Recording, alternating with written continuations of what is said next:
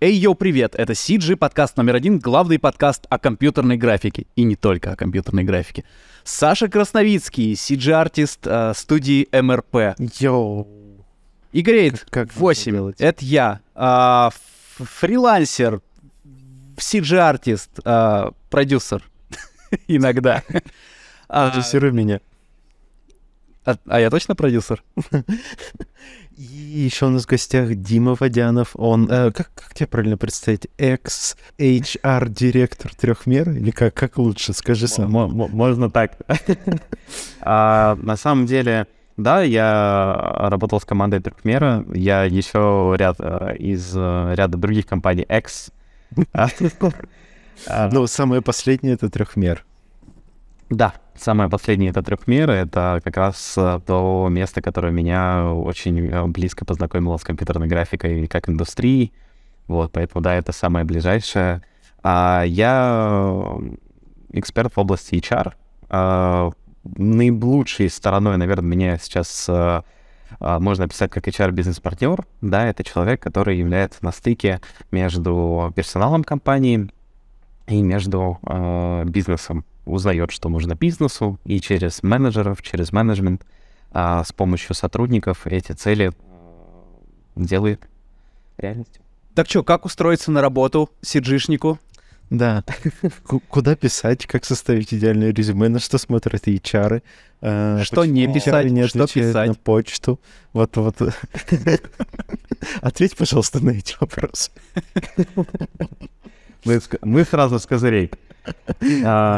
А, Ну, раз никто не спрашивает про мой... Что это? Бус. Слаху? Не знаю, как Бусы? Про мои бусы? то, то да, А сразу поч- пойдем. Почему, почему ты, ты на Гавайи Я только что с вечеринки. Что? А, я думал, ты на Гавайи. Не-не, я, я только что с вечеринки просто вот. Так как я не пью и не ем после семи, вечеринки для меня довольно скучные стали. А, поэтому вот 9 вечера я уехал с вечеринки, 10 вечера я уже с вами. здорово.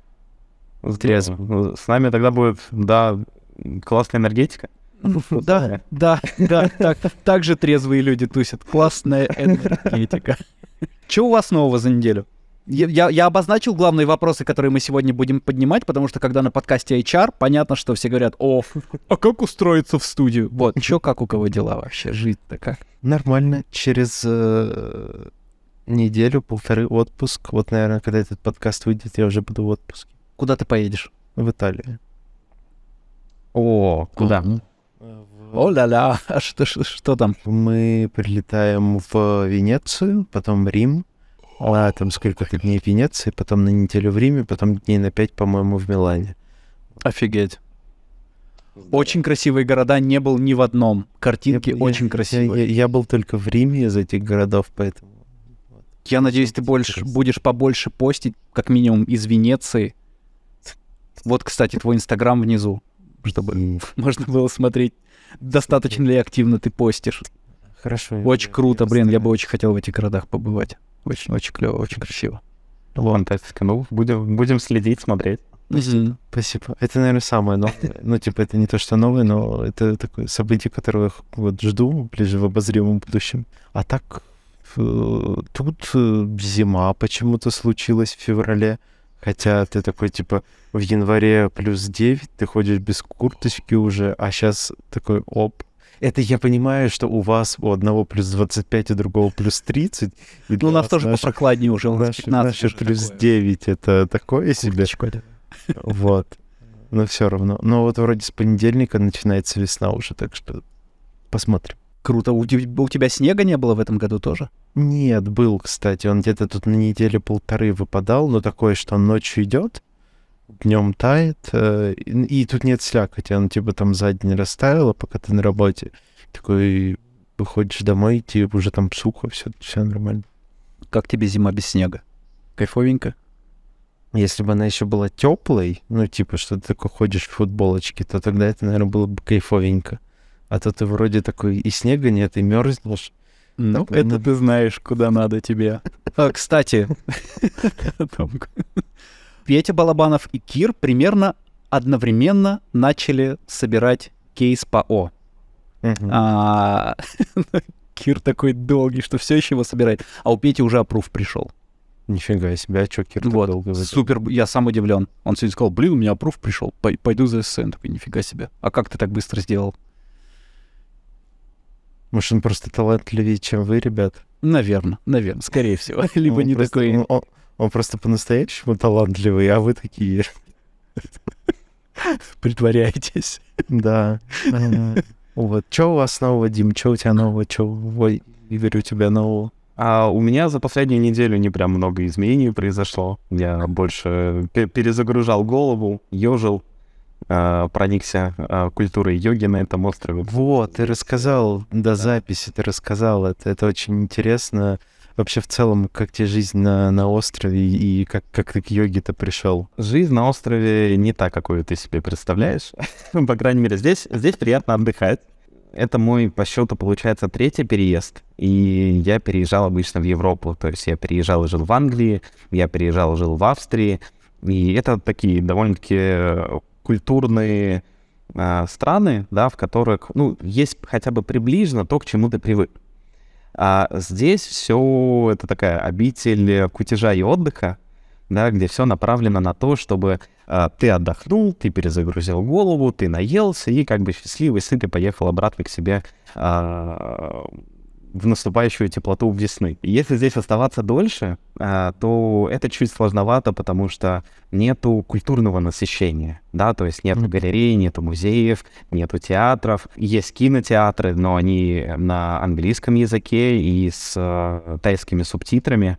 А, Там есть великолепный интерактив. А, Я пришел смотреть «Аватар», проходит реклама, и, э, значит, начинается, выключается свет, и начинает играть музыка такая таинственно-тайская. И появляется презентация, как из э, PowerPoint. А, Давайте мы сейчас отдадим дань э, императорской семье, императору. Все вокруг меня встали. Я сижу, думаю, как бы, что происходит. Начинает играть песня. Вот, очень похоже на наш российский гимн.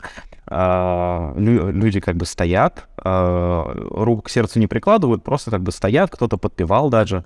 Вот, э, тоже встал в другой стране, нах- нахожусь.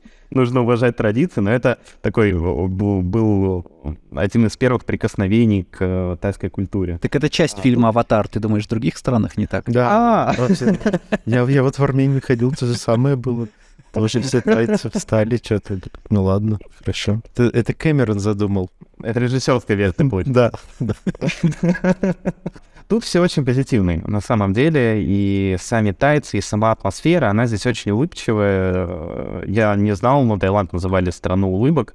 И когда ты сюда приезжаешь, ты это понимаешь, потому что здесь, здесь все очень улыбается искренне. Здесь я встретил самого а, помогающего и улыбчивого байкера, например, который помог э, прикурить байк, когда у меня сел аккумулятор. Э, я находился на другом острове. Здесь э, супер отзывчивые французы, которые тоже помогли как-то с э, байком на дороге. То есть здесь прям такая какая-то атмосфера взаимовыручки, вот, и взаимного позитива. А, учитывая, что здесь еще в июне легализовали марихуану, вот, народ здесь стал э, намного счастливее и расслабленнее. Я так улыбаюсь, Вот. будто я курю.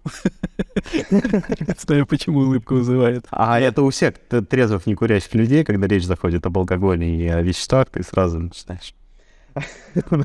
То есть есть чувство, что это не мегаполис, где люди выживают, а все приехали отдыхать, расслабляться. Да, да. А у этого есть обратная сторона медали. Вот, потому что когда тебе нужно собраться, вот, ты прям собираешь абсолютно весь свой ресурс и такой, так, ну, нужно сейчас сесть, начать делать свои дела. И это каждый раз борьба. Здесь прям, здесь стержень э, очень влияет. э, Дома работать э, прикольно, но никогда такая погода. Здесь еще должна быть жара совсем скоро, там плюс 35, плюс 36. И э, как будет в этот промежуток времени, как выживать, непонятно. Просто не хватает чуть инфраструктуры. Да, у нас в Москве ты взял, там, поехал в коворкинг, например, да, посидел в коворкинге. Здесь он, ну, их два, например. Но вот э, мы ездили, комьюнити, э, тоже очень позитивное, разнообразное. Здесь очень много людей, которые приезжают, ну, то есть здесь очень много арабов, например, много испанцев. Англичан я практически не видел, то есть количество трезвых людей, которых я видел, возросло сразу, когда британцы вышли из чата. А, Со всей моей любовью к Англии. А, так что да, здесь, э, здесь расслаблено. А, но чтобы собраться, а, нужно прикладывать для этого усилия. Много йогов, это правда. Я живу на острове Пхукет. А, здесь их поменьше. Есть э, а, остров, который называется Панган. А, это самый тусовый остров. Там каждый месяц проводят а, вечеринку, которая называется Full Moon Party. И люди там, а, ну, там собирают 20-30 тысяч людей, и все там тусуются, отдыхают, и там еще больше практиков, еще больше йогов, духовных наставников. Здесь тяжело к этому не приобщиться, да, то, то есть я, я живу вокруг меня три храма, вот, я в какую сторону не выезжаю из э, поселка, где живу, раз храм, два храм, три храм, вот, ты проезжаешь, и вид еще на большого Будду, Мгм. то есть это, это такой внутренний покой тебе дает, и ты действительно начинаешь себя чувствовать, э, э, ты, ты начинаешь себя чувствовать. Вот это прям законченная фраза. Ты на- начинаешь находиться в моменте, да, ты, у тебя есть время, чтобы осознать, что ты чувствуешь, осознать свои эмоции. Я так рад, что Если эта ты- песня уже не популярна. Это просто кошмар был какой-то. Какая? А Какая? Я в моменте. А, Просто какой-то ад был. ну, теперь весь подкаст. Триггернуло, простите. А так, э, о йоге давно просто наслышан, но в мегаполисах этим тяжело заниматься. А, Лично было мне, по крайней мере, себя просто сподвигнуть на это. А так, э, это такой очень хороший инструмент, чтобы иметь возможность побыть наедине с собой, вот, и э, свои зажимы, которые из-за стресса у тебя э, могут ска- накапливаться, или из-за того, что ты просто постоянно сидишь, она очень хорошо с этим работает. А, И это как, э, знаете, один канал дополнительный, который открывает у тебя дополнительную мотивацию, энергию, ты чувствуешь себя бодрее, здоровее и, в общем, клево. С бегом совмещать ядерная смесь, вот, но не бегать здесь это преступление, поэтому и бегу, и езжу. А там есть, там есть где бегать? Я бегаю к... эм, Боже, как, как это на русском? Секундочку. О, Водохранилище. забыли мы язык. Как, как, как это по-русски? А, А у вас были в э, инсте знакомые э, кореша, которые полгода назад такие примерно. Ну вот, кажется, я теперь перевожу свои сторис на английский язык. Сделали две сторики такие снова по-русски, все сторики. Нет, у меня, у меня были знакомые, которые перешли на украинский язык. М, Так, да, ну тут все понятно. Да. С, с английским Но, не было. а, а кто с английским не справились, не были, да, у вас? Нет. Были кто пытался, вот, но не все смогли это на долгосрок вытянуть. Ну вот, я, я об этом и говорю. Да. Кто такие, все, все, я теперь, ну раз такая ситуация, я теперь а, веду свои сторис на английском. Две сторики прошли. Здесь просто на русском ты единственное, что слышишь, это речь супермаркета. Мгм. Вот, Ничего себе. В супермаркетах много наших земляков, очень много. Вот прям я как будто в азбуку вкуса зашел. В смысле, э, работает или э, ходит? Не-не-не, А, я, ходят. я думал, ходит. работают уже. А, нет, а, тут э, экстрадируют за это. Ну, я бы тоже не зарекался да, от от любой работы нынче-то. Ну, тебе-то можно уже где угодно работать. Это, это сейчас CG-артист, VFX-продюсер. Через год может. Еще и супервайзер где? В магазине. Ну так вот, я, я спросил про есть где бегать, потому что в Ереване катастрофа с этим. Тут просто негде бегать. Ты либо бежишь вдоль дороги, где проезжает 500 миллиардов машин в секунду, и э, воняет, естественно, всем этим. Вот. Или бежишь где-то по дворам, где тебе нужно оббегать э, дохлых кошек, крыс каких-то, э, эти машин, припаркованных непонятно где на тротуарах. Поэтому тут вот тут есть э, комьюнити небольшое, э, ну, кто бегает. Вот, и ребята собираются там э, в, ну, одно, одно есть место, где можно 10 километров, ну, в смысле, 5 километров в одну сторону, 5 километров в другую пробежать более-менее безопасно, и чтобы тебя там не съела собака по пути. Э, Вот.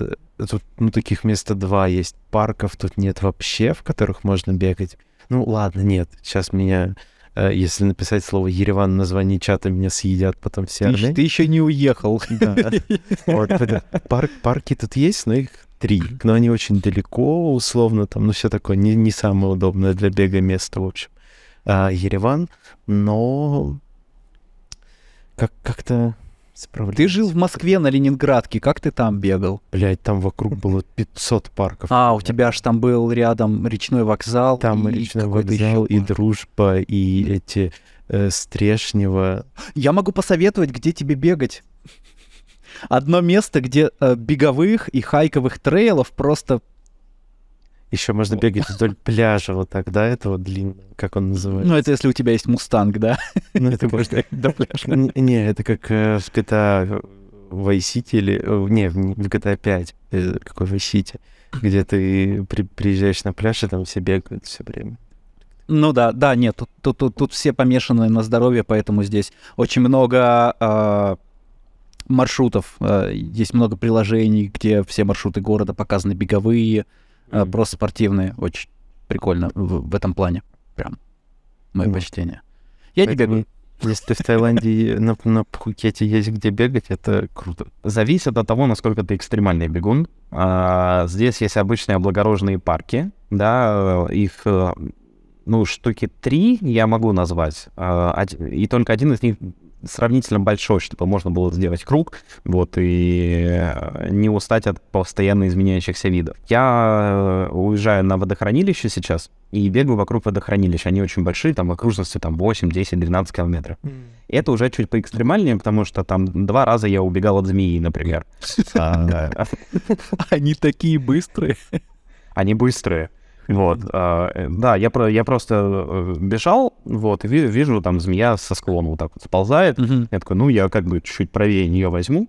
Вот, она сначала испугалась, а потом я пару раз обернулся, и как будто бы в мою сторону она чуть поползла, и я после этого втопил очень хорошо. Вот, э, два раза с ними встречался. Вот, но природа здесь красивая, и это прям дает плюс э, 100 баллов к бегу. Единственное, там часов в 7 нужно выбегать, потому что иначе здесь жара, климат прям очень нещадно бьет по твоей голове. Вот, и ты такой по- потом под конец просто вот так вот ползешь до своего байка, лишь бы дойти, попить, поехать, проветрить. Блин, круто все равно. А, а что ты из Лондона переехал? А, я, мне всегда интересен вопрос, почему люди из больших городов переезжают во что-то спокойное. Наверное, потому что для меня это сначала было непонятно. Сейчас я уже понимаю вообще. Э, Возраст подходит, скоро надо будет место искать. Куда в- лес уходить.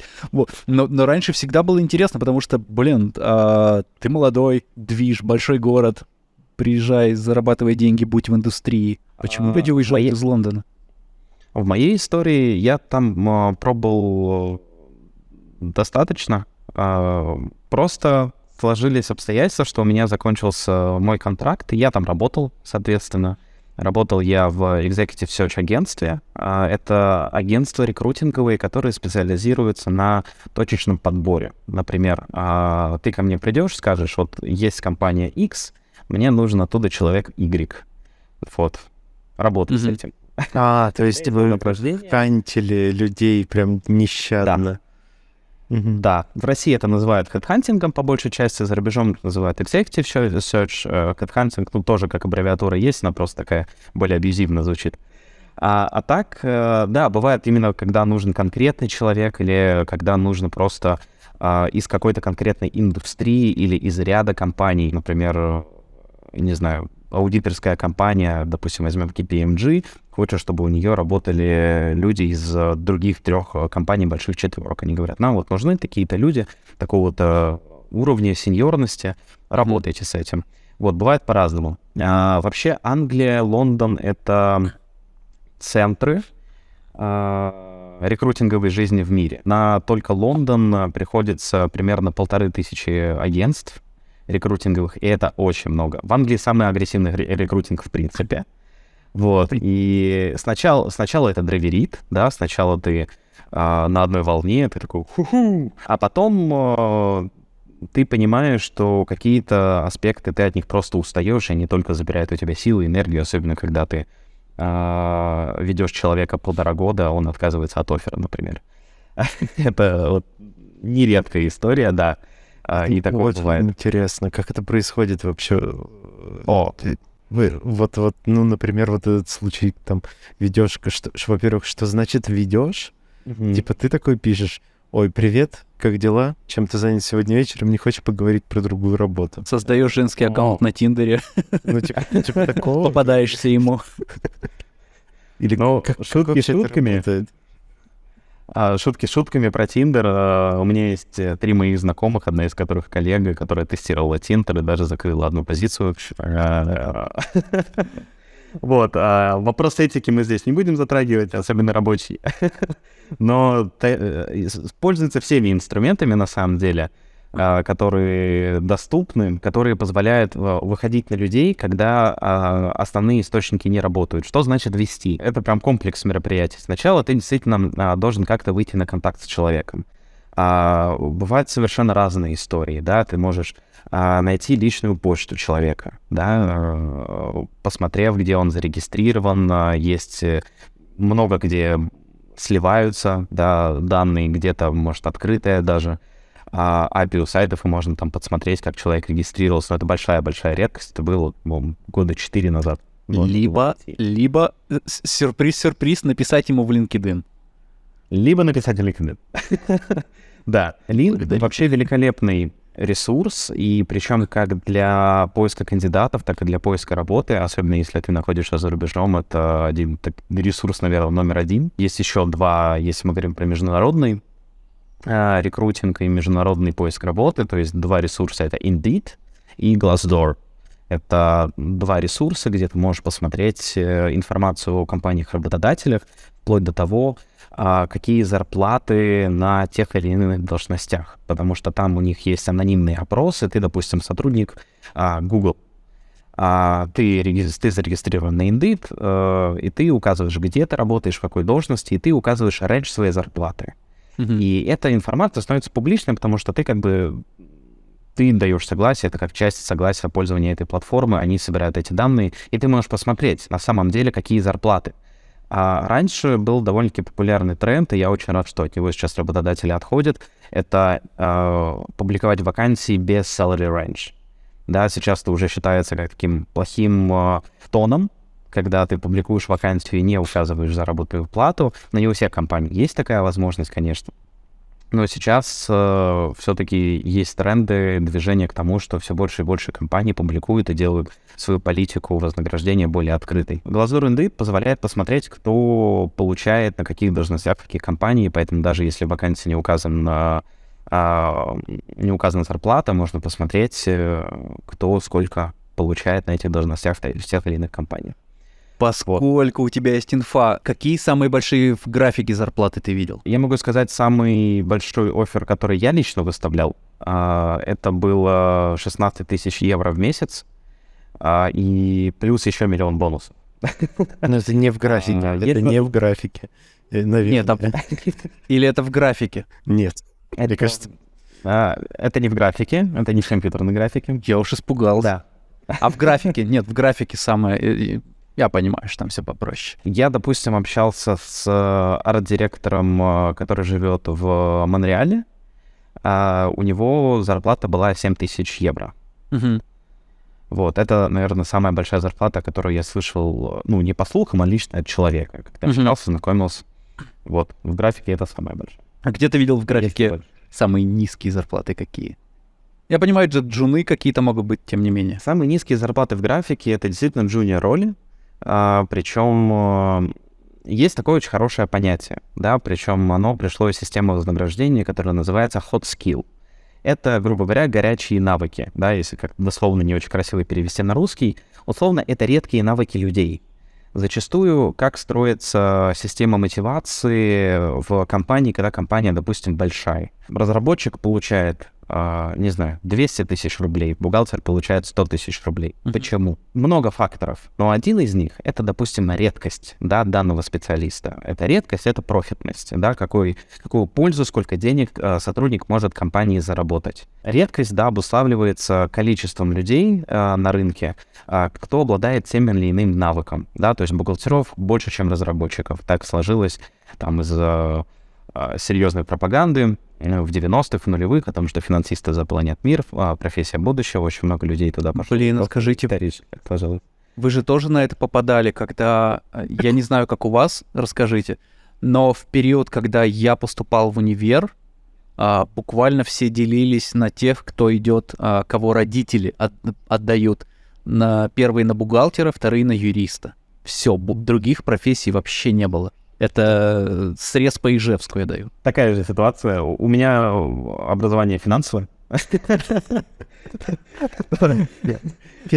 Первое образование финансовое, по второму образованию я юрист, так что да. Не пропадет, пацан. Да, да. Но это действительно так. А, это же тренд пошел с Запада, и по большей части это и американское влияние очень серьезно было. А, юристы до сих пор в Америке получают довольно-таки хорошо, как и финансовые консультанты. Вопрос... Эм, здесь просто есть история с тем, что до стран СНГ зачастую все доходит сильно-сильно позже. Есть очень серьезный лак, да, он примерно в 10, 15, 20 лет, в зависимости от индустрии. IT и графики это сейчас, слава богу, касается наименьшим образом, но вот таких э, ролей, как э, юридическая, ну и, и, в, и в СНГ, в России очень много своих тоже особенностей, которые а, могут усложнять развитие индустрии, хотя вроде старается. Прости, я тебя перебил, а, когда мы говорили про маленькие зарплаты. И вот если возвращаться вот к, это, к этому понятию как hot skill, да, есть эм, людей, кого меньше всего, и есть людей, кого чуть-чуть побольше. Да, то есть условно, если мы говорим про графику а, из своего личного опыта, а, найти гудини артиста или обучить гудини артиста задача более сложная, да, чем, допустим, а, история будет с монтажом или с нюком. А, потому что, ну, есть свои особенности, и то, и то сложно, и то, и то, естественно, а, есть везде свои уникумы, mm. да, и почему очень сложно, а, почему, допустим, считают а, медианную зарплату, да, зачастую в той или иной а, должности, роли или Тут, наверное, специфики по типу... А, пояснение небольшое. Медианная — это когда э, ровно у половины людей зарплата больше этого значения, у ровно у половины меньше. Да. А, а средняя — это когда а, все складываешь все и делишь на сумму, да. да. А, угу. Вот. И очень важно смотреть на эти графики как раз, потому что бывают такие истории, когда есть какие-то супер-супер спецы с редкими навыками, и они стоят, э, там, не знаю, 4, 5, 6 тысяч евро и так далее в месяц. И они эту статистику портят. Соответственно, ты смотришь, думаешь, ага, если я беру в среднюю зарплату, то люди там на самом деле не так уж и плохо там получают. А на самом деле до этого уровня тебе идти, идти, идти, идти. Поэтому самые низкие, да, зарплаты, на мой взгляд, это джуны, а не потому что их нужно обучать, по большей части. Любые джуниор истории, да, они направлены на то, что компания а, инвестирует свое время а, и силы своих сотрудников, чтобы этих людей обучить, погрузить в работу и вот этот промежуток времени между тем, как э, человек будет приносить бизнесу деньги, потому что любой бизнес создается, чтобы быть прибыльным. То есть вот этот момент самоокупаемости сотрудника, он просто в случае с джунами чуть более долгий. Uh-huh. А, плюс а, чуть более рискованный, потому что люди, которые заходят в индустрию, они могут столкнуться с вещами, которые, э, которые они не особо ожидают. Да? То есть а, слишком сложный софт, а, слишком, не знаю, много переработок, да, и так далее. Причин может быть несколько. Человек матерый, он, он что? Он знает, чего он хочет, он знает, сколько он стоит, и он может сразу приносить компании пользу. А, поэтому многие компании, э, следуя желаниям такую получить краткосрочную э, выгоду, да, концентрируются только на middle senior стафе. Mm-hmm. Компании, которые работают более стратегически, они работают сразу, они нанимают, естественно, себе сеньоров, лидов, но они также не а, останавливают найм джуниора. Почему? А, во-первых, а, обучив джуниора и помогая ему развиваться внутри компании, ты сразу получаешь лояльного сотрудника, да, то есть человек, которому ты действительно помог, у тебя с ним сложились хорошие отношения, ты поверил в него, и человек тебе доверяет, потому что видел, как тебе работается. И это сразу симбиоз, потому что опять же, везде есть такие краеугольные камни. Нанимаешь человека очень опытного, он приходит со своим видением, и ему может не совсем подойти видение внутри организации. Корпоративная культура, а, какая-нибудь а, разница может быть в этике, да, то есть у человека свое понимание а, а у стороны текущего работодателя свои, да, представления на этот счет. По сути, для этого и, и одна из таких функций HR, да, это э, не отсеивать людей, как э, можно представить, да, а это помогать правильным людям, правильным я имею в виду а, люди, кто подходит компании, подходят по своим внутренним ценностям и в вторую очередь по навыкам. Сейчас э, тренд основной, да, и я его тоже придерживаюсь, э, в большинстве своем э, специалистов, людей нанимают по их э, мягким навыкам soft skills. Mm-hmm. Смотрят, как человек коммуницирует, как он общается, если у него какие-то лидерские задатки, потому что uh, hard skills, их можно развить компания, компания инвестирует огромное количество денег, а, чтобы сотрудники постоянно повышали свою квалификацию, постоянно учили что-то новое. Но если у тебя нет стремления к новому, если у тебя нет вот этого любопытства, интереса, если ты не умеешь учиться, а толку от этого будет немного. Поэтому один из таких ключевых советов, который я могу всегда дать, это работать над так называемыми soft skills. Это сложная задача. Быть хорошим Причем... человеком, быть не долбоебом. человеком, да? если, если тезис а, пытаться вычленить, то да, по большей части а, есть такое понятие, да, по крайней а, в моей сфере, как э, эмоциональный интеллект. Его сформировал Дэниел Голман в прошлом столетии.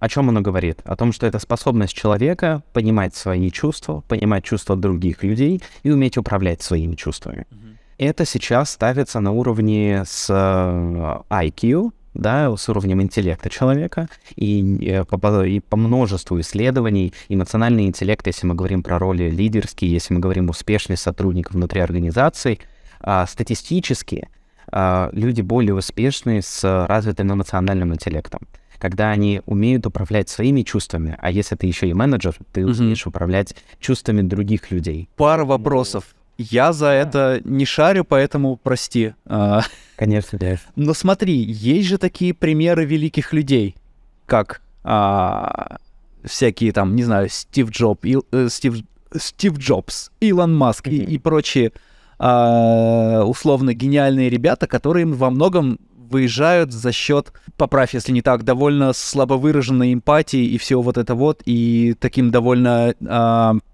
ну, не диктаторским наклонностям, но ты понимаешь, о чем я. Когда а, человеческий ресурс ценится только как ресурс, как, как рабочий ресурс. В первую очередь Стив Джобс, Илон Маск. Я понимаю, что мы далеко ушли от темы, в которых даже я разбираюсь. Эти собственники компаний, они великолепные лидеры в первую очередь. Уровень их лидерских качеств, он все равно неоспорим. Они умеют... А, что они делают? Почему э, Стив Джобс, он же великолепный маркетолог. Он умеет управлять эмоциями людей. Он умеет людей вовлекать. А, они умеют идеи свои заражать. И люди идут за этим потому что э, их менеджерские навыки, да, вообще лидерство и менеджмент — это э, две вещи, которые вроде бы идут вместе, но на самом деле э, среди великолепных лидеров ничтожно маленькое количество хороших менеджеров. Среди потрясающих менеджеров чуть больше хороших лидеров, но это очень-очень редкое сочетание — а, идейные вдохновители компании, они вдохновляют людей идти за идеей, идти за компанией, совершать подвиги. Вот. Хорошие менеджеры, они... И у них зачастую мог, могут быть плохие soft skills. Могут быть, ну, это уникальные люди. Они, они у... всегда с такими людьми стоят другие, которые вот недостаток эмпатии сглаживают. Мы же не знаем внутренних кухонь, да, если на самом деле а, погрузиться во внутренние кухни компаний, то можно увидеть, что там HR-департаменты на самом деле работают на полную катушку, uh-huh. да, то есть они разрабатывают, и мы можем там пробежаться о том, на самом деле, что такое HR, если мы а, раз мы затронули такую тему, это просто очень-очень большая область, и у нас просто говорят обычно, а, самое нелюбимое сравнение или название для HR — это когда их называют кадровиками, А, Чувствуете, да, запахло? Такой Спёртенький запах. А так вообще это вот те истории, которые ты называешь, это исключение, по большей части, э, из правил. Вообще в целом, да, если мы говорим про а, soft skills, если мы говорим про уровень эмпатии у людей, статистически, если посмотреть, если а, взять большую выборку людей, сотни тысяч анализировались, проводились а, исследования целенаправленно, а, чтобы понять, посмотреть на самом деле, что помогает людям продвигаться по карьере, а, какие, а, почему те люди успешные, а другие неуспешные, да, почему одни бизнесы успешные, а другие неуспешные, да, это же везде всегда комплекс. И я не говорю о том, что все, будьте классным человеком, вас везде наймут. Мгм. Если бы так было, Но Нет, так, э, это не так? Да, но это помогает а, что сделать? А, это помогает успешно пройти интервью, да, потому что ты... Люди в первую очередь хотят работать с людьми, такими же, как они. То есть им важно увидеть, что у тебя совпадают ценности, и что этот человек не доставит тебе неудобства, не будет с тобой, не знаю, конфликтовать, спорить, что он вольется. На это смотрят менеджеры, на это смотрят HR. Потом, да, после того, как а, мы посмотрели, да, познакомились друг с другом и понимаем, что у нас есть такой, а, называется cultural fit, да, то есть у нас есть, а, мы подходим друг друга по культуре, мы подходим ментально, да, что у нас одни и те же цели, да, у нас а, похожа мотивация, мотивация компании, мотивация сотрудника, это же всегда обмен. А, Сотрудник дает компании свое время, компания дает сотруднику развиваться. Мгм. Это великолепная а, история, которая просто постоянно развивается. Да, развиваются люди, развивается компания, все счастливы. Просто люди, у которых эти навыки развиты, они более успешны, потому что они умеют общаться, они умеют налаживать контакт. а, и в таком духе. Есть роли, где невероятно важны а, hard skills. Ты не пойдешь на операцию к врачу, который великолепный оратор. Ты пойдешь к врачу, который хорошо проведет операцию. Ну, я вам расскажу, как делать операцию. Да. А ты наймешь IT-директора, а, не только который умеет собирать э, команду, но который и хорошо разбирается, что под капотом, который не заруинит тебе всю инфраструктуру, да, а, который разбирается хорошо в предмете. А, Это все комплекс. Просто люди раньше, это исторически сложилось, сфокусировались только на том, что а, я буду ходить постоянно на курсы повышения квалификации, только заниматься этим, этим, этим. Потом, спустя время, они, допустим, постоянно медлы или постоянно сеньоры. Они хотят получить промоушен, а его не получают. И когда а, ты разбираешь, почему так происходит, почему а, тебя не ставят во главе, а, во главе команды, может оказаться, что с тобой может некомфортно общаться, или ты, может быть, как-то рисковат, или ты не понимаешь чувства других людей. А, обычно у этого есть какие-то другие треки, да, а, обычно другие пути развития карьеры. И с такими э, бывают люди, которым действительно сложно понимать другие а, эмоции других людей. Это для них вообще, в принципе, закрытый мир, но они просто потрясающие, гениальные. И это зачастую те люди, которые совершают прорывы в своих индустриях, технологические, или просто совершают какие-то подвиги, которые меняют восприятие. На самом деле это все лежит на плечах людей, у которых э, невероятный hard skills и высокий уровень IQ. А, Просто софты тоже важны. И сейчас это как один из трендов. А, Нужно над этим работать, а, нужно общаться, нужно запрашивать фидбэк от других людей, как э, им работается с тобой. Идеально, если в компании есть ментор или, или бади, да, человек, с которым ты можешь пообщаться, который может со стороны поделиться с тобой профессиональной точкой зрения. Слушай, скажи, а можно как-то замерить а, уровень soft skills? А, тесты на IQ, мы все про них знаем, все понятно. Есть ли какой-то аналог по измерению soft skills? Да, есть тесты на эмоциональный интеллект, можно пройти. их. Какие их слабые стороны? То же самое, если ты знаешь, а, ну то есть их там нельзя проходить а, больше там раз в 4 года, или как, как, как они работают, какие у них слабые места, какие у них сильные А, места? Слабые места — это субъективность. А, Есть э, большие исследовательские тесты, которые даже запускают на целые организации. Их суть заключается в том, чтобы ты не только... Мы же сами себя оцениваем очень-очень плохо. А, Настолько плохо, ну, как, а, мы не знаем сво- свой потенциал. Нам кажется, что он сильно больше, чем он есть на самом деле.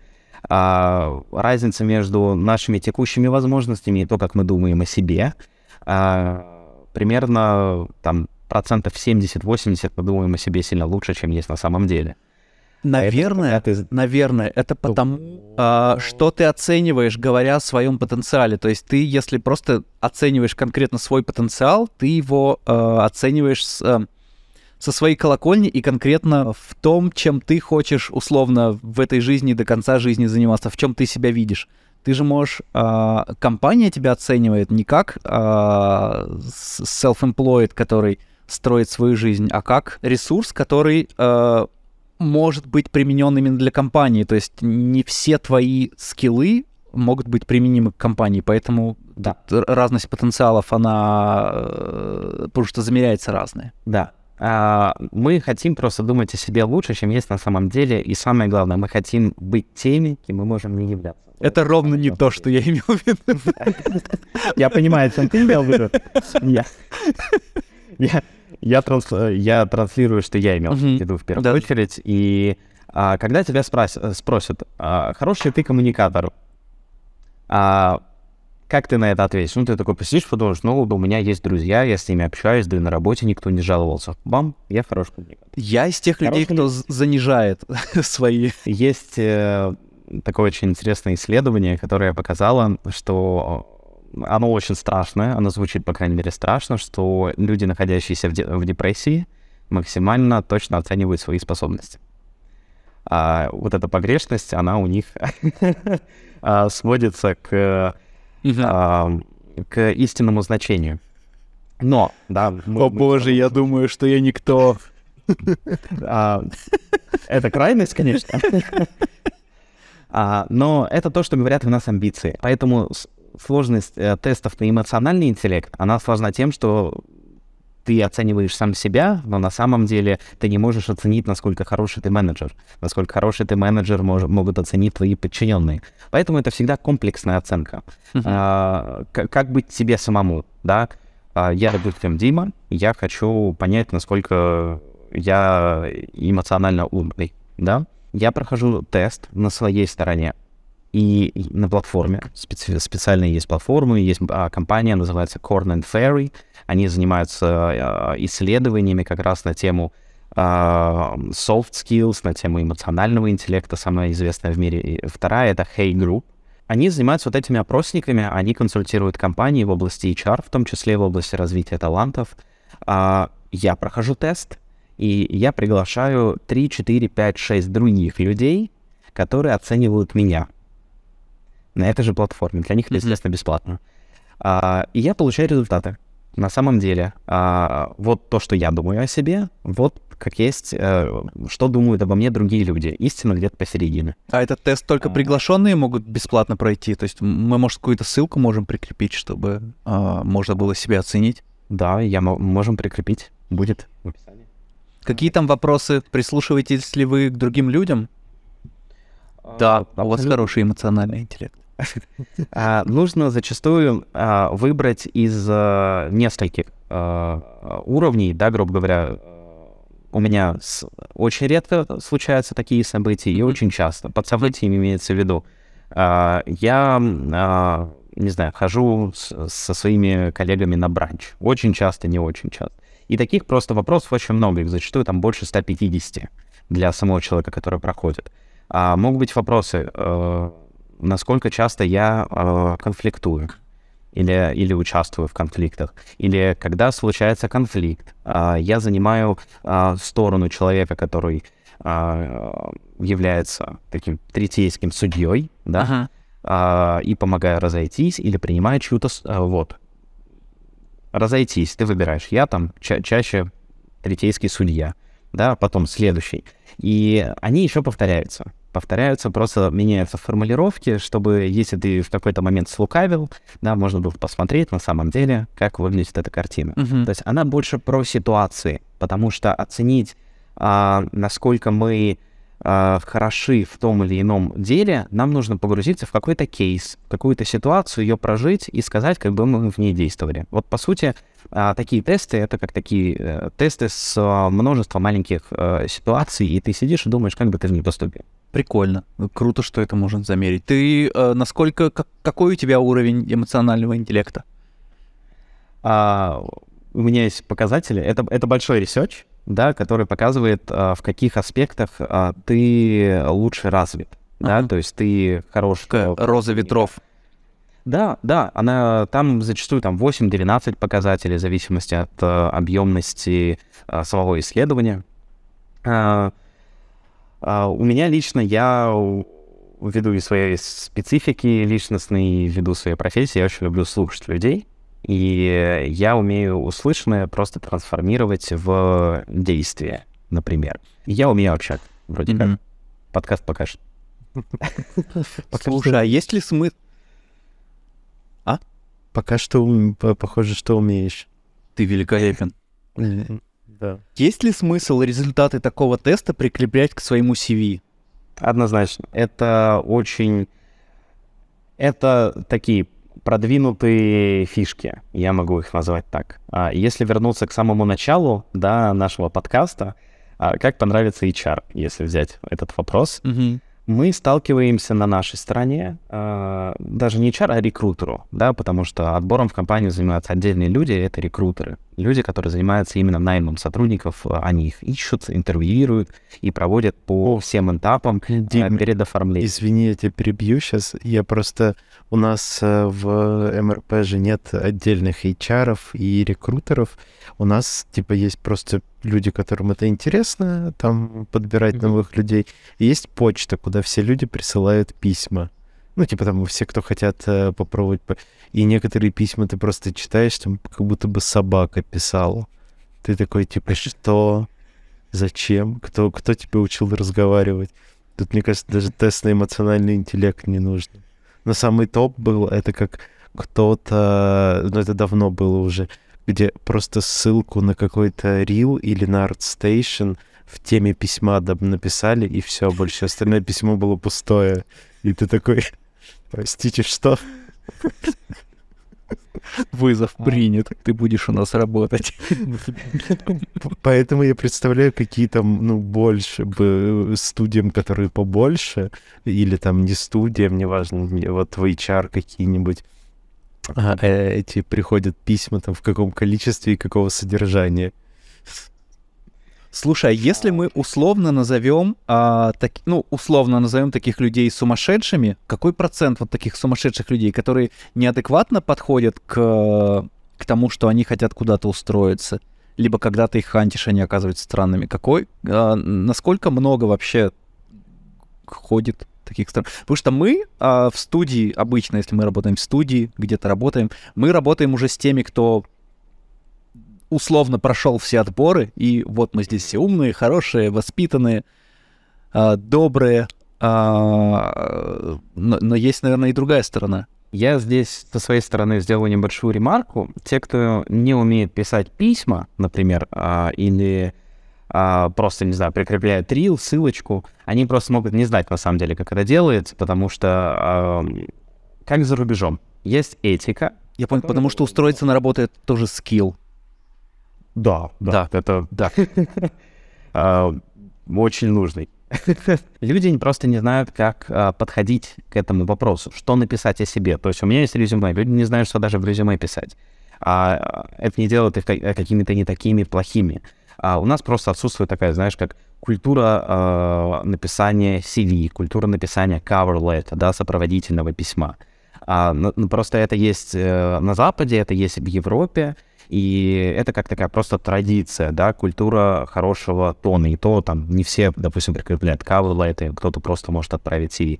Просто различные такие а, дополнения, они увеличивают шанс на то, что тебя рассмотрят. Процент людей, которые прям, а, не знаю, просто CV скидывают или, а, не знаю, пишут сообщения с грамматическими ошибками везде, их немного. Наверное, процентов 10-15, на мой взгляд. Сильно больше тех, кто откликается на позицию, которая а, не подходит им в принципе. Моя одна из таких а, любимых историй а, опубликовал вакансию на IT-директора, и за неделю пришло где-то полторы тысячи откликов, из которых я отсел примерно 15 поваров и 20 электриков. Вот, то есть такое а зачем, а зачем они пишут в этом случае, мне непонятно, типа что, типа просто какая-то автоматическая рассылка на все вакансии, которые есть? Может, люди следуют за своей мечтой. А... Быть директором. Быть IT-директором, да, почему нет? А, и почему важно, допустим, написать сопроводительное письмо, когда студии, да, а, большим, крупным, известным, зачастую приходит довольно-таки много писем, сообщений, что кто-то хочет поработать, кто-то хочет сколлаборировать. И зачастую, вот ты правильно отметил на самом деле, что э, в CG, на самом деле, если мы говорим про СНГ, э, довольно-таки редко выделяет отдельную HR-функцию. Да, зачастую, э, ну, не всегда в ней есть потребность, потому что бизнес может быть не очень большим, и там собственник может инвестировать свое время на поиск людей или тим лиды, или супервайзеры, а, или другие заинтересованные лица. Написав сопроводительное письмо, ты можешь просто написать и, сразу подсветить свои какие-то ключевые аспекты. Да, например, э, я в Гудине 4 года, я посмотрел ваши работы, вот вы сделали классный дым, а я умею так же да, то есть, э, когда ты видишь, что человек действительно не просто нажал кнопку «откликнуться», когда человек да, почитал о компании, например, или посмотрел рилы компании, это делает его более осознанным, да, mm-hmm. то есть ты понимаешь, что человек действительно заинтересован. И э, собственник бизнеса, супервайзер или HR понимает, что, ага, я, мне уже есть чем пообщаться, э, о чем пообщаться с этим человеком. Поэтому шансы того, что мы найдем общий язык, они сильно выше, чем вот с тем человеком, который просто, а, на, держи, посмотри CV. Угу. Смотри, а... ведь такое письмо, оно зачастую может быть очень шаблонно составлено. Может. А, здесь самое главное это... А, то есть, вот, вот буквально пример «Привет», а, когда письмо не дает ничего нового по сравнению с CV. То есть, привет, э, я такой-то, такой-то, вот я хочу работать в вашей студии, вы, она мне нравится, вот мои сильные навыки, спасибо, жду вашего ответа. И это тоже, кстати, хорошо. Если такое написано письмо, это тоже а, я такие читаю, по крайней мере, потому что а, мне важно, что человек о себе пишет и как. А, в составлении таких писем шаблонность она же видна сразу, да, а, когда ты, допустим, пользуешься, пользуешься джоббордом как HeadHunter, да, ты там откликаешь много вакансий, тебе... Джобборд — это, это ресурс какой-то? А, Джобборд — это площадка для размещения вакансий. А, в России это HeadHunter, Авито, Работа.ру, то есть это агрегаторы, где есть вакансии и куда ты можешь поместить свое резюме. Uh-huh. Это называется джобборд. То есть такая доска объявлений о работе, грубо говоря. Мне а... кажется, окончательно упустил все шансы однажды найти работу на Авито. Теперь уже точно. Было бы прикольно. И э, когда ты откликаешься на много вакансий, получаешь отказы шаблонные, ты расстраиваешься, потому что, блин, такое ощущение, как будто мою CV даже не посмотрели. А рекрутер чувствует то же самое, когда получает шаблонный ответ. О, а человек, видимо, даже не почитал описание вакансии, да, и может он и не очень нам подходит не потому, что он не прочитал, а потому что не указал какой-то важный навык, который был в описании. Самый простой типс, да, это прочитать описание и взять несколько э, тезисов, строчек, которые требуются от человека на вакансии опубликованной, и написать, а я вот это вот делал. И в голове а, того, кто смотрит CV, смотрит сообщение, такой, о, матч, клево, нужно mm-hmm. пообщаться. А второй, более такой продвинутый, это быть максимально собой, быть честным. То есть я просто сажусь, да, я пишу от себя, да, кто я, какие у меня есть интересы. Потому что, опять же, мы нанимаем людей. Если компания растет, компании очень важно нанимать людей, которые вольются а, в культуру, вольются в команды, да, и будут а, вместе дальше развиваться. И ты вот ищешь вот это вот какие-то совпадения. Поэтому чем честнее ты себя представляешь, тем выше шанс того, что тебя посмотрят, о, человек действительно постарался. И даже у меня лично возникает э, ощущение такой потребности. Человек уделил время, он прочитал вакансию, он составил таргетированное письмо. Даже если человек может по каким-то критериям не особо подходит в CV, я все равно с ним пообщаюсь. Мгм. Потому что а, я вижу, что человеку не все равно, а работодатели склонны нанимать людей, кому все равно. Прикольно. А, маленький офф-топ. А, ты, наверное, знаешь, в... Что это такое? Расскажи, что это такое?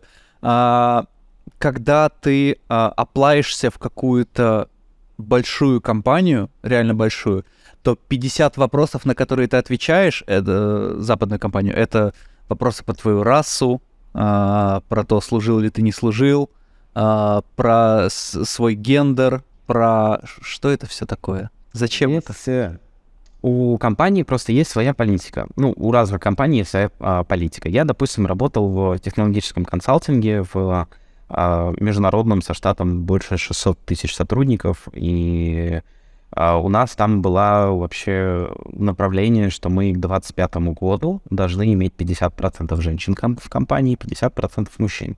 Это прям миссия компании предоставлять всем а, равные права, равные возможности и быть такой, как а, вот некоторая gender equality, да, вот у нас есть, это наша миссия, мы хотим, чтобы в IT работало там, мы даем девушкам в IT такие же возможности, как и мужчинам в IT, для нас важны только ваши навыки. На Западе Так разве не должен ты тогда оценивать, наоборот, а, CV просто голый текст без фото, без всего, ну вот просто взять голый текст и оценить, не зная, кто за ним стоит? Вот это и есть краеугольный камень. Я даже больше скажу. А для... Все могут согласиться, что люди довольно-таки субъективны. Рекрутеры субъективны. Да, люди, которые а, на входе, да, отсеивают CV. А, многие компании, допустим, пробовали что делать? Внедрять какой-то искусственный интеллект, да, который автоматически занимался отсеивой. И я вот знаю историю, в которой э, АИшка э, просто проанализировала состав компании, которые есть, ее скормили эти данные. Она посмотрела, увидела, что а, в менеджменте мужчин больше, что весь мужской менеджмент был выращен внутри компании, сделала вывод, что а, инвестировать в мужчин более выгодно, и стала отрубать все CV девушек. А, Нормально. а, вот, к чему, вот к чему привела автоматизация. Зачастую, на самом деле, а, в крупных компаниях, которые не уходят в, какую-то, э, в какой-то экстрим, а, они просто это собирают данные для того, чтобы... Многие системы даже... Вот у тебя есть CV в PDF, у HR есть свои э, программы, база данных. Ты туда загружаешь CV, и она сама по полям у тебя раскидывает, какой пол, сколько лет, Мгм. там у тебя все очень красивенько выглядит. Опросники, они бывают просто разного характера. Да, кто-то пытается включить сразу тесты на IQ, чтобы э, в нас только, не знаю, самые-самые умные люди будут работать. А кто-то просто собирает информацию, чтобы она у них была, да, и они... э, Это делается для аналитики по большей части, потому что когда ты закрываешь вакансию, а, у тебя есть входные данные. Например, а, откликнулось тысяча человек, из них с подходящими профилями 100. Из этих 100 а, в, нашей, а, в нашей зарплатной вилке 20. Из этих 20 а, мы, мож, а, мы назначили интервью с 10. Из этих 10 два дошли до финала, одного мы наняли. И это дает бизнесу вообще понимание о том, а, сколько людей на входе и сколько стоит нанимать человека. Мгм. И в этой аналитике ты можешь посмотреть, сколько из откликнувшихся было женщин, какого были среднего возраста. Вот. а Потом это использовать, если ты видишь, что в твоей компании заинтересованы молодые ребята, там, не знаю, 25-30 лет. а ты Я просто- Пока Да, да. а, такие тесты проходил а, с гендерными вопросами, там, с, совсем с расовыми, у меня уже ощущение, что я к концу теста уже точно не прошел. Все, я, я где- где-то я уже Ты- завалил. Ты, неправильно ответил свой гендер. Ну, Какие-то не- непопулярные ответы все у меня. Зависит от того, какой ты тест проходил. А, вообще есть... э, Ну, Вы же понимаете, о чем, да? Я, вы хоть раз это делали все. Да, зачастую вот если мы говорим о гендере, о возрасте и о подобных, это все просто идет для HR-аналитики, да, это не влияет на то, рассмотрят твое CV или нет, если у компании нету, не знаю, что мы будем нанимать а, только мужчин, например. Мгм. Но за это сейчас э, судятся и этого не допускают. это, и это несправедливо. А, поэтому есть друг... это чисто для HR-аналитики. Если мы говорим про какие-то, а, не знаю, какие-то задачки, да, там, не знаю, на, на логику, да, или вот расскажите, у нас а, в компании а, есть потребность там сделать то-то и то-то, как бы вы к этому подошли. Вот mm-hmm. это уже будут читать, а, на это будут обращать внимание, да, для полноты картины, чтобы потом а, понять, а, стоит ли интервьюировать этого человека или есть более интересные кандидаты. Mm-hmm. Круто. Как ты относишься к э, скачанным шаблонам э, CV из интернета? То есть, когда человек либо первые разы составляет CV, либо первый раз, ну, одни, когда он только начинает с этим сталкиваться, он такой, так, мне нужно CV, шаблон CV в интернете, и там часто попадаются очень, очень красивые шаблоны. Когда человек заморочился, да, когда он нашел отдельный шаблон, сделал, скачал его, оформил, все там это плюсик в карму. А, но, но, а, здесь вопрос не в красоте, а в читабельности. А, хорошее CV, а, должно быть два варианта CV, да, как а, а, такой ну, джентльменский набор. У тебя должно быть два варианта CV, у тебя должно быть cover letter. Это а вот почему два варианта? Необходимый минимум. Один одностраничный, другой двухстраничный. На... О, расскажи, в чем разница? Да, на одностраничном у тебя а, минимум а, информации, только перечислены, а, где ты работал, очень кратко, что ты делал, твои скиллы, а, и еще там графа, не знаю, твое обучение, да, то есть какие университеты ты закончил, какие курсы ты проходил и так далее. Это одностраничник. Он читается очень легко, и у него а, рекрутер, HR, кто угодно открывает, и он сразу видит, сразу ты пробежался, ты потратил несколько секунд времени на ознакомление и увидел самое главное. Двухстраничная CV, чуть более обширная, ты туда можешь добавить более подробно о своем функционале на предыдущих работах. Можешь добавить, э, если ты проходил много курсов, например, больше курсов. То есть воспользоваться еще дополнительным местом, чтобы раскрыть свою экспертизу. Где-то э, зачастую нужно вот, вот в зависимости от вакансии если тебе хватает одностраничника, ты вот почитал, понимаешь, такой, о, у меня в одностраничном CV написано все, что им нужно. Я, если мне чего-то не хватает, напишу в cover letter, mm-hmm. да, в сопроводительном письме. Если ты видишь, что вакансия, ну, боже мой, какая-то супер объемная, или, не знаю, ты увидел роль супервайзера, о которой я мечтал. Я должен показать, насколько я крут, насколько я им подхожу. Я просто хочу о себе больше написать, чтобы они могли полностью оценить мой, мой опыт а, у тебя есть двухстраничный, но не больше, потому что а, иначе теряется смысл, иначе, может быть, тяжело читать, и а, тот посыл, который ты изначально несешь, потеряется. В данном случае краткость всегда сестра таланта.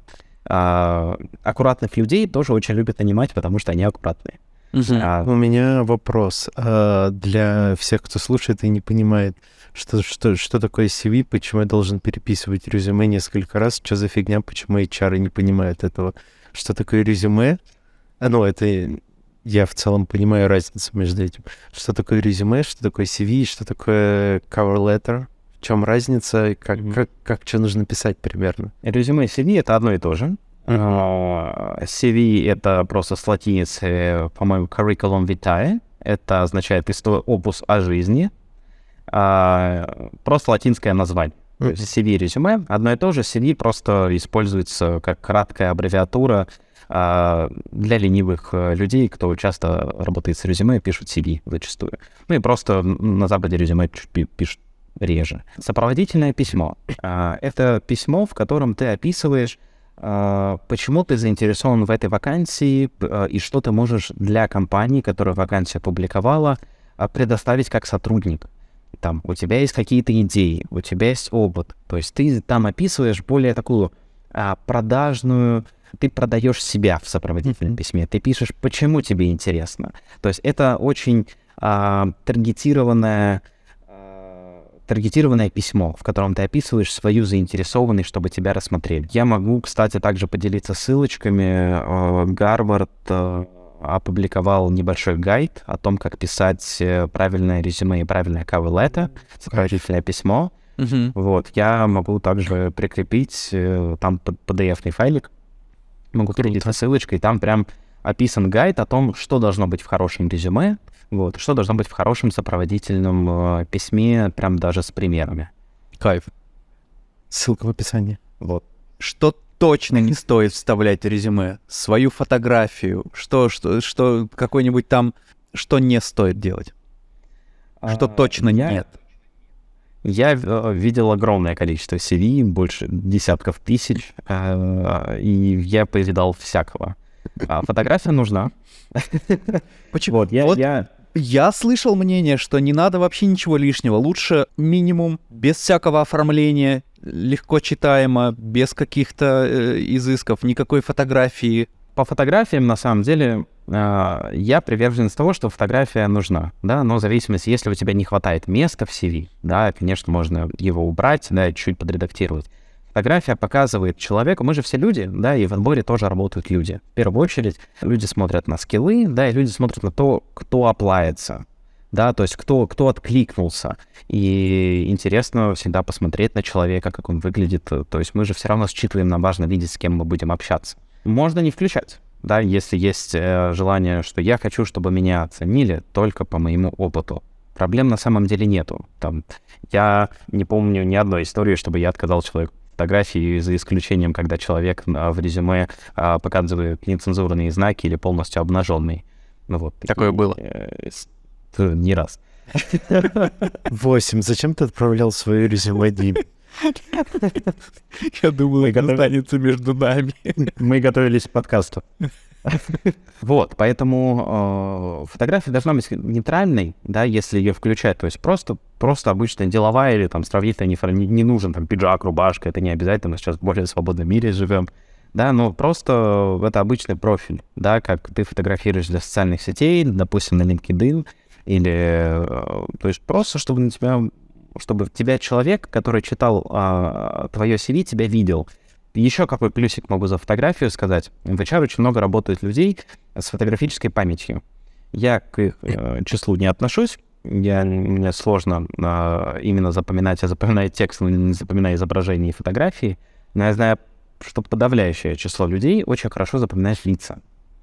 И как только э, рекрутер увидел CV, у него сразу сложилось воспоминание о человеке. Ага, там, не знаю, а, классный бородатый парень с подходящим опытом. Нужно там ответить ему там в среду, например. И это просто откладывается, да. Вот, мы сейчас втроем э, бородатые или усатые, поэтому комплимент на всех троих. Давайте наймем друг друга. О, Поэтому фотография помогает памяти рекрутера заякориться за образ, сопоставить а, опыт человека с э, тем, как он выглядит. Прикольно. Да. А это как-то зависит, опять же, от страны, от региона. Это, эта рекомендация вообще к любой стране мира относится. Да, да, э, к любой. Ага. Э, Западные, э, на Западе, допустим, очень действительно серьезно ценят, если ты прикрепляешь cover letter. Это прям вот сопроводительное письмо. Это очень важно, потому что это, как правило, хорошего тона, что ты ознакомился с вакансией. Вот, соответственно, для рекрутера это сразу значок. Ага. Насколько сильно часто могут люди завышать свои, а, свои возможности, свои скиллы? Это к, э, к разговору, когда мы говорили, что ты говоришь, а, человек в депрессии наиболее а, трезво и правильно себя оценивает. А какие примеры того, насколько неадекватно можно себя оценивать? Как это проявляется или проявлялось? Вообще, как будто бы, с одной стороны, хорошо быть скромным, адекватным и говорить а, о себе ровно то, каким ты являешься. Понятно, что никто не может быть там супер объективным, потому что ты это ты. Но я так понимаю, что а, никому не мешала вот такая наглость, как второе счастье. Я таким не пользуюсь, но я знаю, что это э, работает так или иначе. А, когда ты завышаешь свои свой опыт, завышаешь свой опыт. Завышать свой опыт нехорошо. Это ложь. А ложь э, свойственна э, выходить наружу. И э, на Западе, например, если ты отредактировал свое CV, в Америке это очень часто а, случается, если и в Канаде, ты отредактировал CV, не знаю, накинул себе год. Если тебя наняли, это не заметили, ты можешь проработать в компании 10 лет, э, ты кому-то не понравишься, безопасность решит тебя проверить и увидит, что ты слукавил 10 лет назад в резюме, которое ты отправил компании, и тебя уволят. Есть отдельные компании, которые занимаются, это занимается проверкой достоверности опыта э, людей, которые приходят внутри организации. К большим компаниям. CG, я думаю, это не совсем относится, потому что в CG сильно проще. У тебя есть рил. Ты видишь действительно, что делает человек. Вообще, CG великолепная сфера на этот счет. Э, я люблю две сферы. Это консалтинг сейчас и CG. А в консалтинге я люблю людей за то, что они знают, чего хотят. А в CG я очень люблю людей за то, что я... за то, что они знают, что они из себя представляют. Не соврешь вот. Да, и с этим работать невероятно приятно. Да, на самом деле э, в CG мне писало очень много талантливых людей, и многих мы нанимали. И настолько... Тут все просто. У тебя есть рил, у тебя есть резюме. Ты рассказываешь о том, а, что ты умеешь и чего ты хочешь. И это на самом деле настолько простая система, да, при которой и организация, и человек могут стать счастливыми и полезными друг другу. Поэтому а, в сопроводительном письме здорово написать, какая у тебя мотивация, что тебе интересно, куда ты хочешь развиваться. А Арил и твой опыт работы покажут о том, насколько ты профессионален. Uh-huh. А, поэтому здесь завышенные ожидания на свой счет а, встречаются редко. Вот. Uh-huh. Вообще встречаются. Ну да, я когда спрашивал, что-то забыл, что есть же рилы, come on. Да, а, амбиции это здорово. Самое главное, что ты должен опираться на то, что ты умеешь делать. Вот, не знаю, я, э, не знаю, я супервайзил какой-то маленький проект у меня получилось, но я понимаю, что супервайзить более большой проект у меня сейчас, возможно, не получится, но я хочу. Это здоровая амбиция. Да, и ты об этом сразу говоришь. И ты говоришь с точки зрения опыта, что у меня был такой подходящий опыт. Ты можешь зайти с другой стороны. Я не, не супервайзил еще никакой проект, но я хочу посупервайзить что-то маленькое. Ну вот опыт для этого должен сделать. Релевант. Да, то есть э, на самом деле сейчас э, очень важна честность. Причем честность проповедует как компании, так и сотрудники. Да, вот э, сесть, да, очень сейчас э, для решения различных э, ситуаций решают встречи один на один, да, не знаю, ты хочешь, э, тебе нужно обучение, да, ты mm-hmm. понимаешь, что э, ты хочешь, чтобы компания, допустим, как-то это проспонсировала. Супер, организовываешь встречу с супервайзером, с HR, например, э, как это было у нас. Мы встречаемся, обсуждаем, все клево, обозначаем, какие есть ожидания у бизнеса, хлопнули по рукам, поехали а, не знаю, ты теряешь мотивацию, а, организовал встречу, пообщался, говоришь, что-то что не так. Я понимаю, мне тяжелее. И тебя увольняют. Этот пирожок спекся, ну, нам нужен следующий. А, если так случится, да, это значит, что ты принял максимально правильное решение, потому что а, не подойдешь, не скажешь об этом ты, заметишь, что ты выиграл и уволят тебя тогда, когда mm-hmm. ты не будешь максимально этого ожидать. Вот, сейчас эм, сотрудников, э, сотрудники это уже не ресурс, да, сотрудники это сейчас э, сложно назвать чем-то неодушевленным, да, а, но вообще союзники это фу, сотрудники это капитал, это союзники, действительно, это союзники бизнеса, это люди, которые стоят под один флаг, и они несут свои ценности делают классные продукты. CG — это ведь э, про искусство, про красоту и про магию.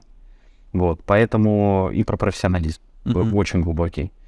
А, поэтому а, люди встречаются, компании э, встречаются, идут вместе. Скажи, вот у тебя есть средств как раз по, как я понимаю, по нескольким индустриям. Понятно, что сейчас э, айтишники, программисты на вес золота. Если ты э, сегодня сиджишник, просто в среднем по больнице, э, то скорее ты охотишься за вакансией или компания охотится за тобой? Какой-то есть срез? Говорим сейчас про, Рос... про СНГ или про... Если отличаются, давай про все поговорим. Если говорить про СНГ, э, то, ну, СНГ, естественно, меньше, да, по объему. А, здесь больше, на мой взгляд, все-таки голос работодателя звучит погромче. А, но зависит от уровня твоей экспертизы потому что очень много случаев, когда если ты редкий ценный эксперт, ты можешь, ну, делиться своим, диктовать свои условия, грубо говоря, да, и буд- компания будет идти навстречу. Если они, э, ну, с размером твоему опыту, они, я, Джун, поработал а, год, э, хочу 350 тысяч нет на руки. Мгм. Вот. А, мечты, они великолепны, они позволяют нам развиваться и двигаться вперед, вот, но далеко не каждый, кто будет с- стать спонсором твоих мечт. А, поэтому в СНГ все-таки больше, э, больше ты видишь вакансию или видишь компанию, откликаешься и ждешь, пока тебя рассмотрят. Мгм. Здесь, э, если мы берем айтишную сферу, сферу разработки, а, а, в разработке больше, там, не знаю, если ты хороший junior плюс или middle, да мы тебя с руками оторвем или как. Ну вот э, смотри, ты говорил, что ты вакан... предлагал кому-то самую дорогую вакансию, там 16 тысяч евро или чего-то. Это была айтишка. Ам, Это было рядом с IT. Это был консалтинг, это Ну, то есть это был э, не, не разработчик, а выше уже, ну, менеджер. Мгм, Да. Разработчики. Самый такой большой офер там был у меня на 12 тысяч евро. Это был руководитель генетической лаборатории в Польше. Не Вот, ученый генетик. Да. А, Вот, в CG тоже очень есть хорошие зарплаты. Да, я вот слушаю, я, конечно, такой не получаю зарплату, но... а, Но, но я зн- знаю, что они в CG есть. Есть. а, И здесь мы подходим уже больше к такой, э, но, но в СНГ тоже на самом деле, просто здесь же а, очень важен уровень жизни, да, и э, стоимость жизни. А, Жить, э, допустим, в Германии, да, и платить примерно там 52-48% налогов, а, и вот твои 12 тысяч евро превращаются Ну да, может, 6 они поэтому и евро. есть, потому что налоги просто... Конечно, конечно, да, то есть э, это всегда нужно брать в расчет. Есть даже классные калькуляторы для подсчета релокации, а, куда ты вставляешь сумму оффера, которую ты получил, вот, и ты смотришь, сколько у тебя будет оставаться в конце. И это очень отрезвляет на самом деле, потому что ты смотришь и понимаешь, что а, не знаю, в России ты платишь за квартиру там 40 тысяч рублей, а, переезжаешь а, жить в Берлин, и ты резко начинаешь платить э, 2000 евро, и еще квартиру ищешь три месяца, а, что не редкость. Вот, поэтому здесь налоги важны, а, и здесь важна как бы, стоимость жизни в другой стране. А за рубежом охотятся на людей, да, и тому подтверждение, как э, даже у нас в компании переманивали э, и NPC, и ALM сотрудников, которые получали оферы, впоследствии потом э, переезжали. Как это выглядело? Просто HR пишет а, каким-то сотрудникам вашим и все? Или, или Ну. какие-то есть хитрые подковерные игры? А, нет, подковерных игр здесь нету, здесь больше э, это фантазия человека, который нанимает или пытается найти. Зачастую а, очень хорошо иметь профиль в социальных сетях, чтобы можно было найти. А, в CG искать людей — это э, очень забавная история, да, я никогда не думал, что я буду искать людей по титрам, например. Вот. а, а, Но это, это реально, это действительно, или это было там на Vimeo, да, искать, или на ArtStation. Очень важно иметь э, вот сейчас, да, самое популярное это LinkedIn, хоть э, он и заблокирован в России, э, VPN, пожалуйста, можно пользоваться. Очень живая социальная сеть. Я в нем не сидел. Ну, наверное, с тех пор, как его заблокировали, а тогда те- в, в те годы я еще и особо не имел а, необходимости, может быть, им пользоваться. Но очень живая социальная сеть. Я удивился, когда я теперь с рабочим LinkedIn классная, классная социальная сеть. Тем Да. более, когда Facebook говно, ВКонтакт говно. Вот есть Инстаграм и LinkedIn. Классные Мгм. штуки. Да, А, я профилей у вспомнил- тебя и... А, Дима, извини, перебью опять. А, Вспомнил, а, когда мы еще первый раз когда-то э, болтали, с тобой созванивались про, про подкаст, а, ты рассказывал историю, что каким-то очень а, э, крутым специалистам в IT-компаниях запрещают э, регистрироваться в социальных сетях специально, чтобы их не хантили по социальным сетям. Да. Да, а, я был консультантом для Кибербеза, и все социальные сети, в том числе даже личные, блоки... э, сотрудникам были запрещены. У, не у всех подразделений, у ряда подразделений, э, но там компания противоборствует преступным группировкам.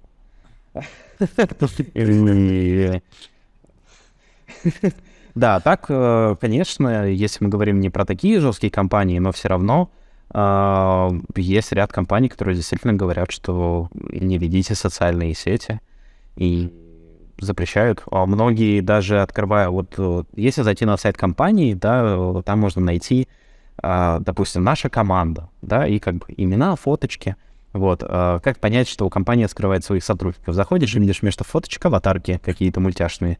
Вот. А, видишь имена, и на самом деле это могут быть не те имена, которые есть у этих людей на самом деле. Я, кстати, видел, а, не видел, встречал такие ситуации, что на примере одного ключевого, скажем так, супервайзера одной хорошей студии, что он в титрах фрилансерских а просто другим именем себя обозначает. То есть у него какая-то есть альтернативная личность, которая работает вне студии на фрилансах. Такое тоже есть у меня. Я когда работал в Executive Search, у меня тоже был псевдоним. У меня была прям отдельная Uh, отдельный профиль, отдельная почта, и зачастую, когда ты занимаешься переманиванием людей, uh, у тебя нет на это есть компании, которые, допустим, за, согла... А, заключают акт или соглашение о непереманивании. Угу. И переманивают. То есть обманывают, выходит. Да, ходит обман. Жесть. Такое тоже случается. А, просто бывают рынки очень узкие. А, бывали случаи, когда компания разрабатывает программный продукт. И у нее, там, не знаю, появляется клиент, назовем Coca-Cola, да, и Coca-Cola просто инвестирует огромные э, деньги в компанию, в их продукты, и начинает делать что-то уже чисто для Coca-Cola. Это их якорный клиент, их главный клиент. Mm-hmm. И потом оказывается так, что им нужно нанимать э, к себе внутрь людей, которые будут также заниматься разработкой или будут общаться с клиентами. А кроме как в Coca-Cola, никто и не знает, что это такое. И им нужно уже переманить людей из Coca-Cola или ждать, пока кто-то из Coca-Cola уволится, что бывает очень редко. А, такое, тоже, такое тоже бывает. да, то есть э, людей переманивают, а, но чтобы тебя переманили, тебя должны увидеть. Очень хорошая история у участия в подкастах. А, Очень хорошая история, как, когда ты пишешь какой-то личный блог, а, когда ты ведешь социальные сети, когда ты показываешь, что ты в своей области эксперт, когда у тебя есть не просто резюме, да, когда есть еще какая-то отдушина, и э, ты можешь показать, что для тебя это не просто работа, это дело, которым ты горишь. В CG какое-то невероятнейшее количество людей, которые горят своим делом. Я такого часто не видел в других индустриях. Ну, да, потому что ты делаешь это... картиночки, а картиночки можно выложить в интернет. Я вот э, сокрушаюсь по поводу, например, своего Инстаграма, ссылка на который внизу вместе с Сашиным, а, что у меня там лайфстайл, условно, Инстаграм, у меня там нет картиночек. Я, а я... я часто думаю, так, блин, че, чем... Это твой персональный бренд. Ну да, типа. Есть, есть профессиональный бренд, есть персональный бренд. Профессиональные, соответственно, это через соцсети, это через какие-то блоги небольшие, кто-то может там сейчас ведет телеграм-каналы свои, да, это, если ты это просто даже прикрепляешь, э, это то это помогает тебе быть заметным, и это повышает э, еще и твою стоимость, это повышает твою значимость, и шанс того, что тебя найдут и захотят схантить, он возрастает, потому что сразу можно увидеть, что хедхантинг очень-очень тяжелая история да, она очень долго. У меня были наймы, когда я от моего первого сообщения человеку до его выхода проходило там полтора года, один и девять месяцев самый долгий был период.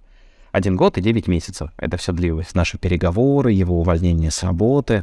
Э, это все было очень-очень долгая история. И чтобы на это подписаться, э, рекрутер, executive search, э, человек из HR, он должен понимать, что игра будет стоить свеч. Чтобы это понимать, социальные сети, позитив. И это уже э, будет э, иметь значение, и тебя будут замечать. Да, это как будто бы обрекает всех на, на, на ведение, на, на, на ведение своих социальных сетей. То есть это, это же не для каждого. Ну, то есть не, не всем это интересно, не всем это приятно, не всем, не все могут это делать. Тут зависит от того, каких ты, какие ты преследуешь цели, да, то есть если ты работаешь, у тебя все хорошо, тебе, ты доволен всем, ты счастливый человек, отстань от себя, наслаждайся жизнью, и у тебя все здорово, ты нашел э, самореализацию, супер. Кому-то нужно больше, кто-то хочет расти, кто-то э, с шашкой на голову хочет э, вперед завоевывать карьерную э, лестницу. Хорошо? Вот у тебя есть. Ну вот условно два одинаковых специалиста. Один а, активно ведет свои социальные сети, другой вообще их не ведет. А, hard skill одинаковый, soft skill одинаковый. Но понятно, кому будет сложнее. Да, это того, кто не ведет социальные сети, просто могут не найти. Вот и все. Ты можешь быть миллион раз крутым специалистом. Да даже вот они два CV отправили, предположим. Да, да. Но, но, а, если они отправили два CV, а, если они супер крутые, хороший рекрутер проинтервьюирует. Тогда уже не так важно, да. Вот, да. Но э, рекрутер проинтервьюирует двоих, но выбор может быть сделан в пользу того, кто ведет социальную сеть. Почему? Если мы говорим про какую-то высокую роль, это человек, который может уже говорить хорошие вещи о компании, в своем блоге указывать, о, я трудоустроился вот сюда. И все такие, о, интересный работодатель, наверное. А, то есть это тоже, у этого тоже есть свои такие benefits. Мгм. А, если не хочешь вести социальные сети, окей, работай над своим, а, над своей личной сетью, да, своим нетворком. CJ, а, хоть и большая, но узкая отрасль. Очень много кто друг друга знает кому. Да, кто-то с кем-то фрилансил, кто-то а, с кем-то знаком. Не хочешь вести социальные сети? Пожалуйста, у тебя есть твои знакомые, у тебя есть твои друзья, общайся с ними, обменивайся информацией. А, Если узнал, что кто-то ищет работу, а, можешь сделать репост, можешь отправить его CV кого-то из своих знакомых, потому что рано или поздно ты можешь тоже оказаться в такой ситуации. Вот это вот самая взаимовыручка, да, среди кандидатов, э, среди людей, кто вышел на рынок, вот, она, э, она очень помогает, да, найти работу по рекомендации всегда сильно-сильно легче, чем э, откликаться вслепую. Это правда. Да, круто, понятненько. Вот. а, мы вот общаемся про а, такую одну из сторон а, HR, да, как рекрутмент. HR на самом деле, если мы говорим про какие-то большие студии, например, в том числе, это несколько подразделений. Вообще, в принципе, у HR там выделяют примерно 5-7 функций, из которых рекрутмент только один. И если ты ищешь работу, да, то нужно писать как раз рекрутерам, да, видишь, что человек рекрутмент лид, рекрутер, да, с ними можно будет контактировать, потому что они и нанимают. А если ты видишь HR, можно будет посмотреть, чем занимается человек, потому что человек может заниматься а, performance management, да, это отрасль, которая отвечает за то, как люди а, достигают своих показателей. А стой, прости, то есть стоит, э, это как будто еще один канал, куда ты можешь, э, через который ты можешь устроиться на работу, это напрямую рекрутерам писать, то есть не откликаться на странице LinkedIn компании или на сайте компании, а писать рекрутеру напрямую. Насколько это рабочая тема? Это супер рабочая тема. Это же не по, э, ты не, не по алгоритму идешь, не по пайплайну. И именно так. И именно возьмем ситуацию, я опубликовал вакансию, да, у меня тысяча откликов. Я их сижу, разгребаю, мне бам. А в- На LinkedIn же нужно добавиться в друзья, чтобы написать сообщение. Такой, вижу, о, кто-то ко мне добавился. Смотрю, человек с сопроводителем пишет, мне вот интересно. И я уже отложил свою тысячу и перешел к этому человеку, чтобы его посмотреть. Да, потому что он добавился ко мне в сеть, он еще написал а, немного слов о себе, но это же клево. Человек проявил так инициативу. А, есть еще более заковыристый путь, но он показывает еще лучший успех. Если писать не рекрутерам, а лю- людям, с ко- которые будет твоим менеджером, например, супервайзером. Но это будет вообще, короче, можно заебать кого-то очень сильно. Можно. То есть зде- здесь, э, ну, просто можно написать, можно познакомиться, да, как бы мне интересна ваша студия, о, как бы классная работа, завязать контакт, коннект, да, а потом, о, если получилось, да, я вот видел, у вас вакансия есть, я вот хотел бы с вами поработать. И уже тогда супервайзер отправит HR, да, сообщение о том, что клевый парень, давай проинтервьюируем. И это сразу просто плюс, я, ну, плюс 10 поинтов к э, успешному прохождению отбора, потому что а, ты вот пробился. Короче, та же самая борьба, ка- ка- А, однажды ты был маленьким сперматозоидом, который плыл по мамке в столпе с других таких же. Ты допл... И ты всю жизнь вот так вот борешься, что-то доказываешь кому-то. А, так хочется просто расслабиться, чтобы за тобой бегали. Да, да, для этого ведите социальные сети. Ссылки на которые в комментариях внизу в описании. Или писать рекрутерам.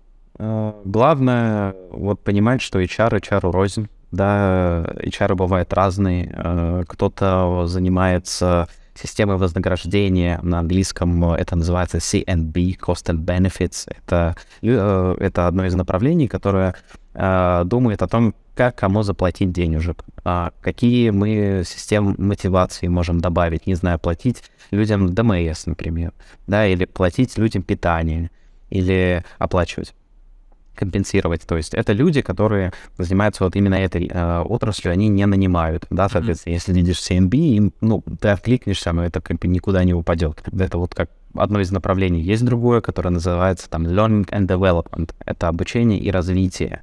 А, а, еще на английском TND называется, Talent and Development. Это люди, которые занимаются системами обучения в компании. Да, они там партнерятся с университетами, они привлекают внутренних сотрудников, чтобы они а, прочитали какую-то лекцию или сделали какой-то курс. То есть а, и очень здорово, кстати, когда приходишь в новую организацию, узнавать, кто занимается обучением. Потому что это может быть как раз один из таких а, поинтов для того, чтобы получить от компании э, деньги на твое развитие в рамках этой компании. Как-то так. Слушай, а как HR ищут работу?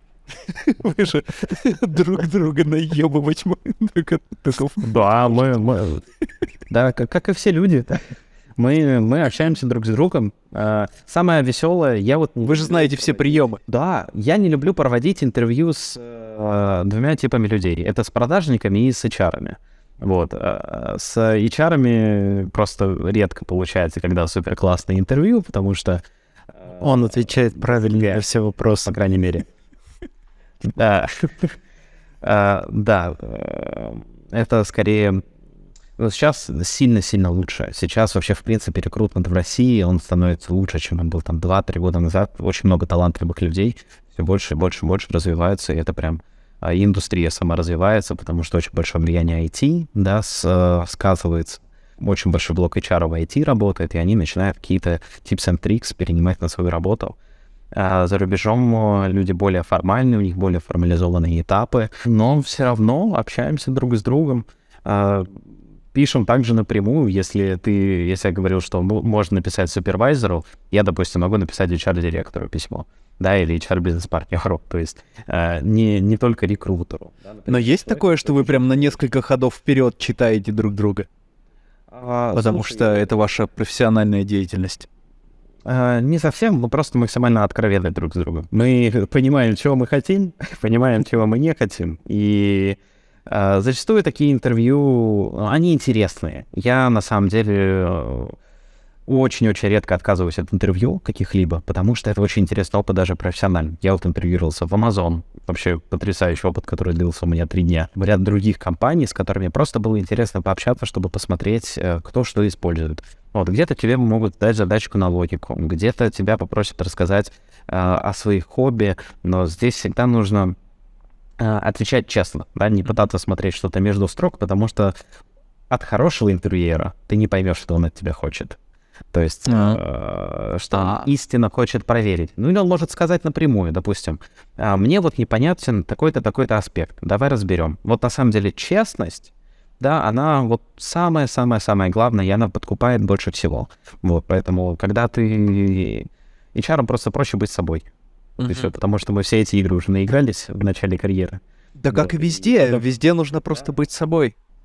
Да. Хоть в чем-то я хорош. Ты упоминал а, о том, что в рекрутинге используется искусственный интеллект. Расскажи об этом, какие есть примеры, а, хорошие, плохие и тенденции в использовании. Есть, э, да, есть и хорошие, и плохие. Есть э, в 2020 году великолепнейший пример, который разразился гигантским скандалом в Великобритании, когда одна из компаний решила вести э, а, искусственный интеллект, нейронку, которая анализировала а, правду и ложь у людей, кто проходил интервью. А, она фиксировала микровыражение лица а, и говорила о том, правду человек говорит или неправду. И потом выступала своими рекомендациями. Том, Такие есть, во-первых, сети. Нифига себе. Да, но э, есть слово, ну, микровыражения, они же довольно-таки, ну, камера должна быть хорошая.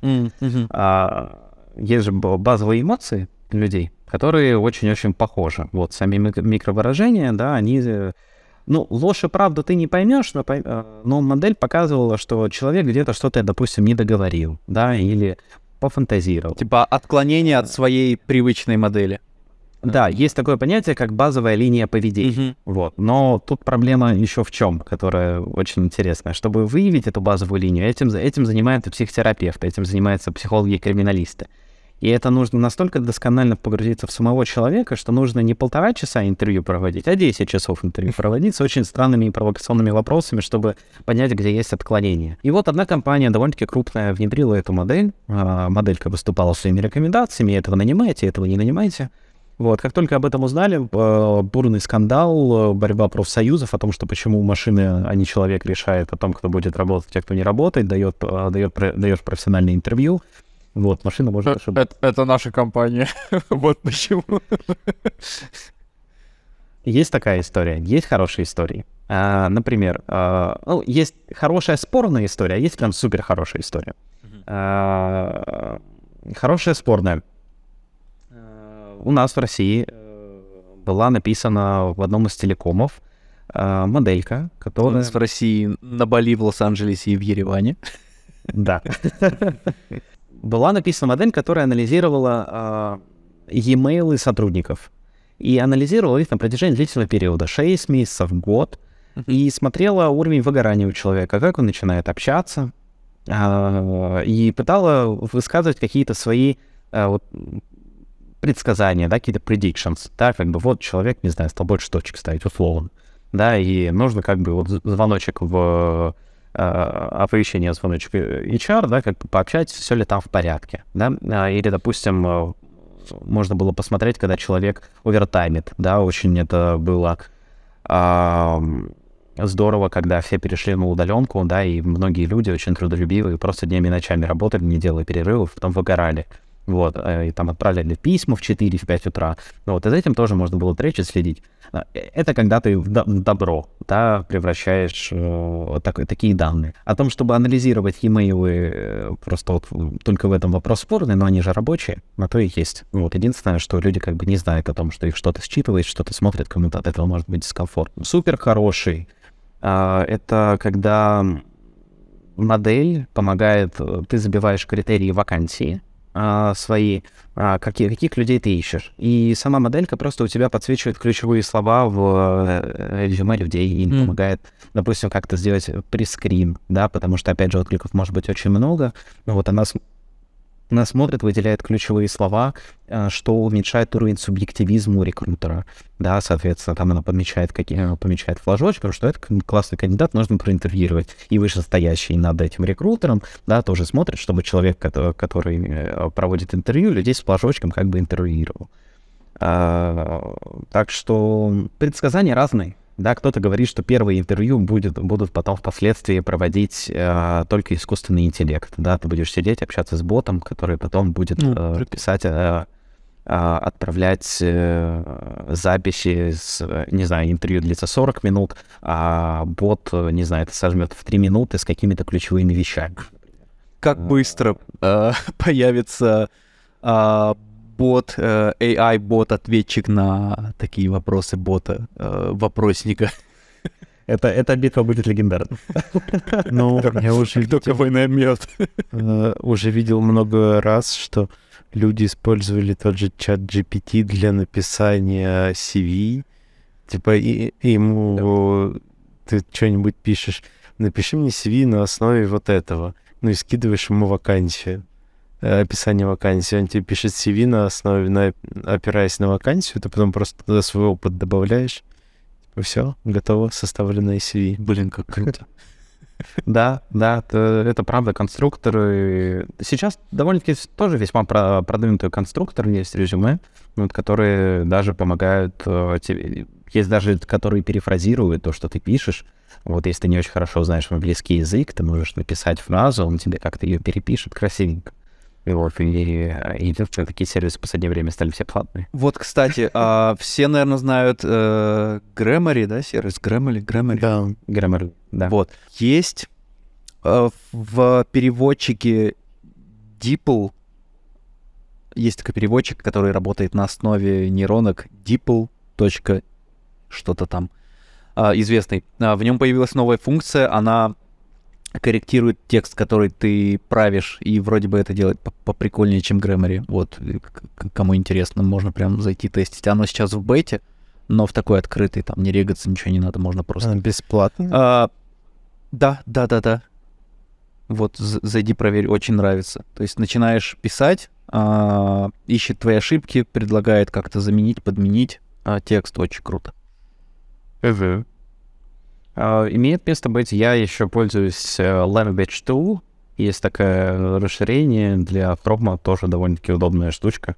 Вот, иногда хорошие подсказки делают. Это, если ты пишешь англоязычное CV, да, действительно нужно uh, переписать mm-hmm. несколько раз, посмотреть, и потому что э, это важно, да, мы смотрим на то, каким языком написаны CV, да, то есть когда, ну, когда люди больше пишут о себе, да, mm-hmm. skills там понятно, вот, когда человек пишет о себе, что его интересует, мы как бы обращаем внимание на то, как человек о себе пишет. Задача HR, на самом деле, вот проверить вот этот вот, вот эту cultural fit. Есть рекрутеры HR, которые очень погружаются в техничку, да. Ага. Я, допустим, рилы, да, я их э, смотрел э, все, но я не могу сделать там выводы я всегда просил э, оценить их э, людей, кто в этом разбирается, потому что я не могу взять э, на себя ответственность то, в чем я не экспертен. Всегда хорошо, когда какой-то эксперт, да, проверяет твой коллега,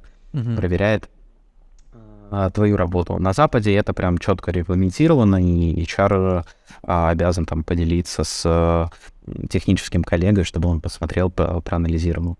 Вот, вот смотри, это любопытно.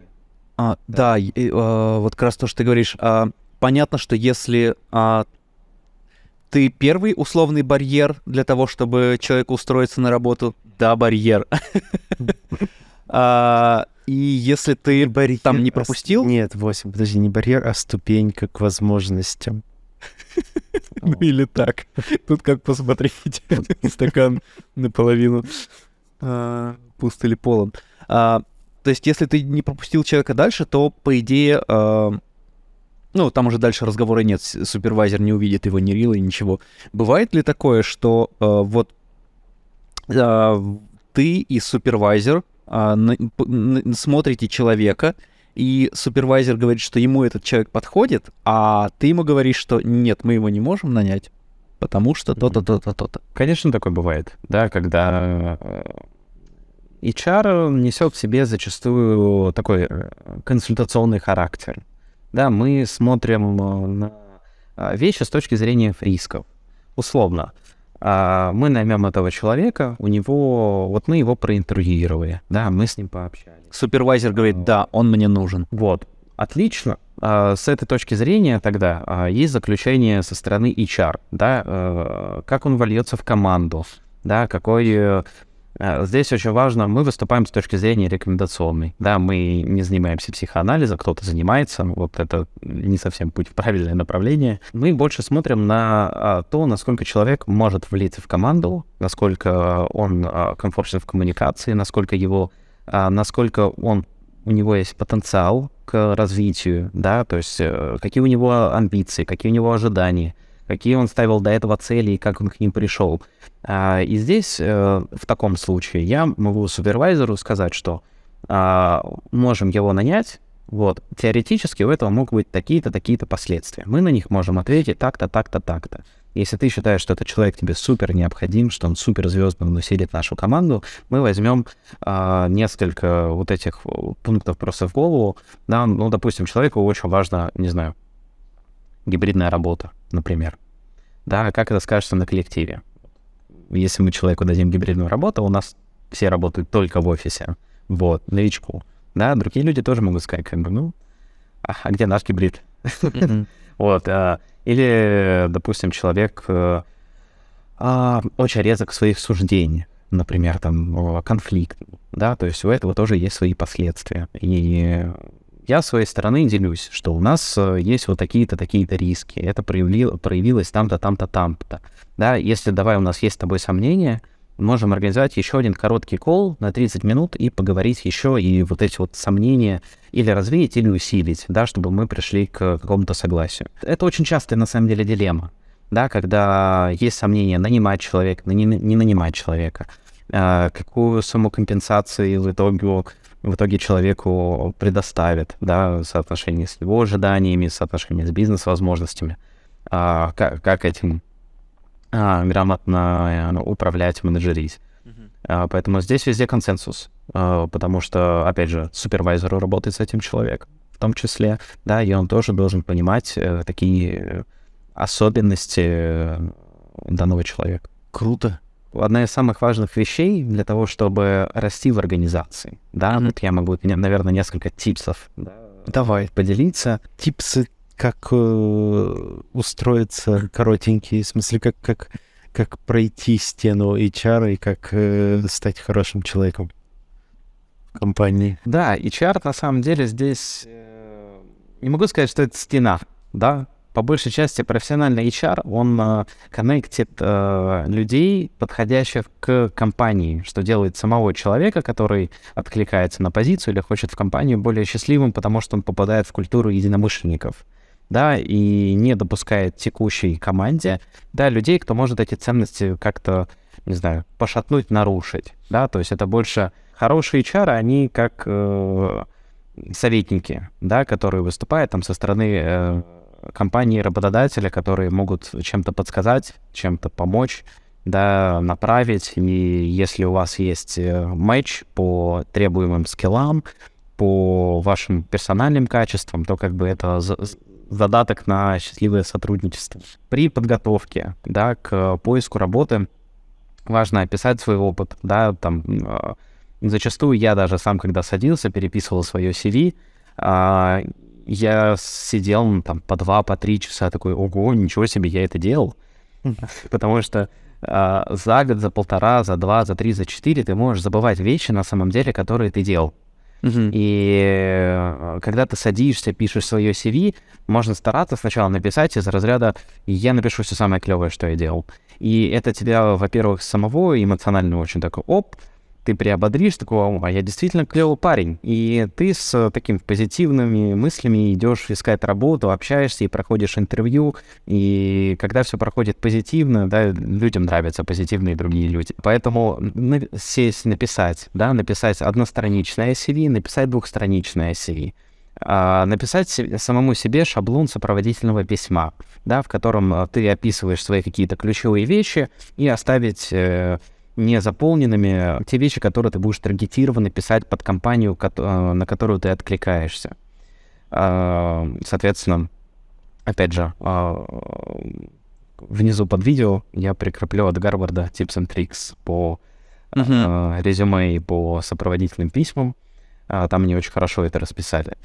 А, потом, да, нужно самому себе задать главный вопрос, да, о том, чего я именно хочу перед тем, как ты начинаешь искать работу. Какие вещи для тебя важны? Если ты сам увольнялся из прошлой компании, ну, сесть, выписать, что тебя там не устраивало, потом написать, а как бы ты на самом деле хотел? Вот, э, эй, ты сказал, что у тебя сейчас ты на распутье, да, там, а, или в студию, uh-huh. А, или на фриланс. Такие практики, когда ты садишься и описываешь, что ты хочешь действительно, и ты сам собой откровенен, здесь рождается истина. Да, это ты формулируешь для самого себя твои собственные критерии. И по ним ты впоследствии будешь э, принимать решение. Если у тебя будет несколько офферов, если придет, ты будешь выбирать, я пойду в компанию эту или пойду в компанию эту. Или ты будешь знать, что спрашивать на интервью у работодателя.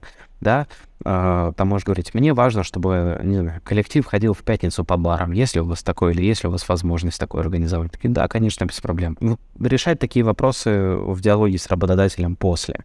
Вот Мгм. ты сел, написал свое резюме, да, понял, что ты ищешь, что ты хочешь, что делаешь дальше. А, ты должен стать заметным, по сути, заметным для компаний, заметным для рекрутеров, да. А, нужно использовать все возможные площадки. Самое популярное, если мы говорим в России, тоже она популярна. LinkedIn э, э, хоть и блокирован, да, но им пользуются и пользуются очень активно. А за рубежом это вообще инструмент номер один. А, Поэтому обновить свой профиль, расширить сеть свою- э, своих контактов, общаться с людьми, добавлять тех людей с э, список контактов, которые могут тебе помочь с трудоустройством или порекомендовать. Сесть подумать, кто из твоих хороших знакомых может тебя порекомендовать, в какую компанию.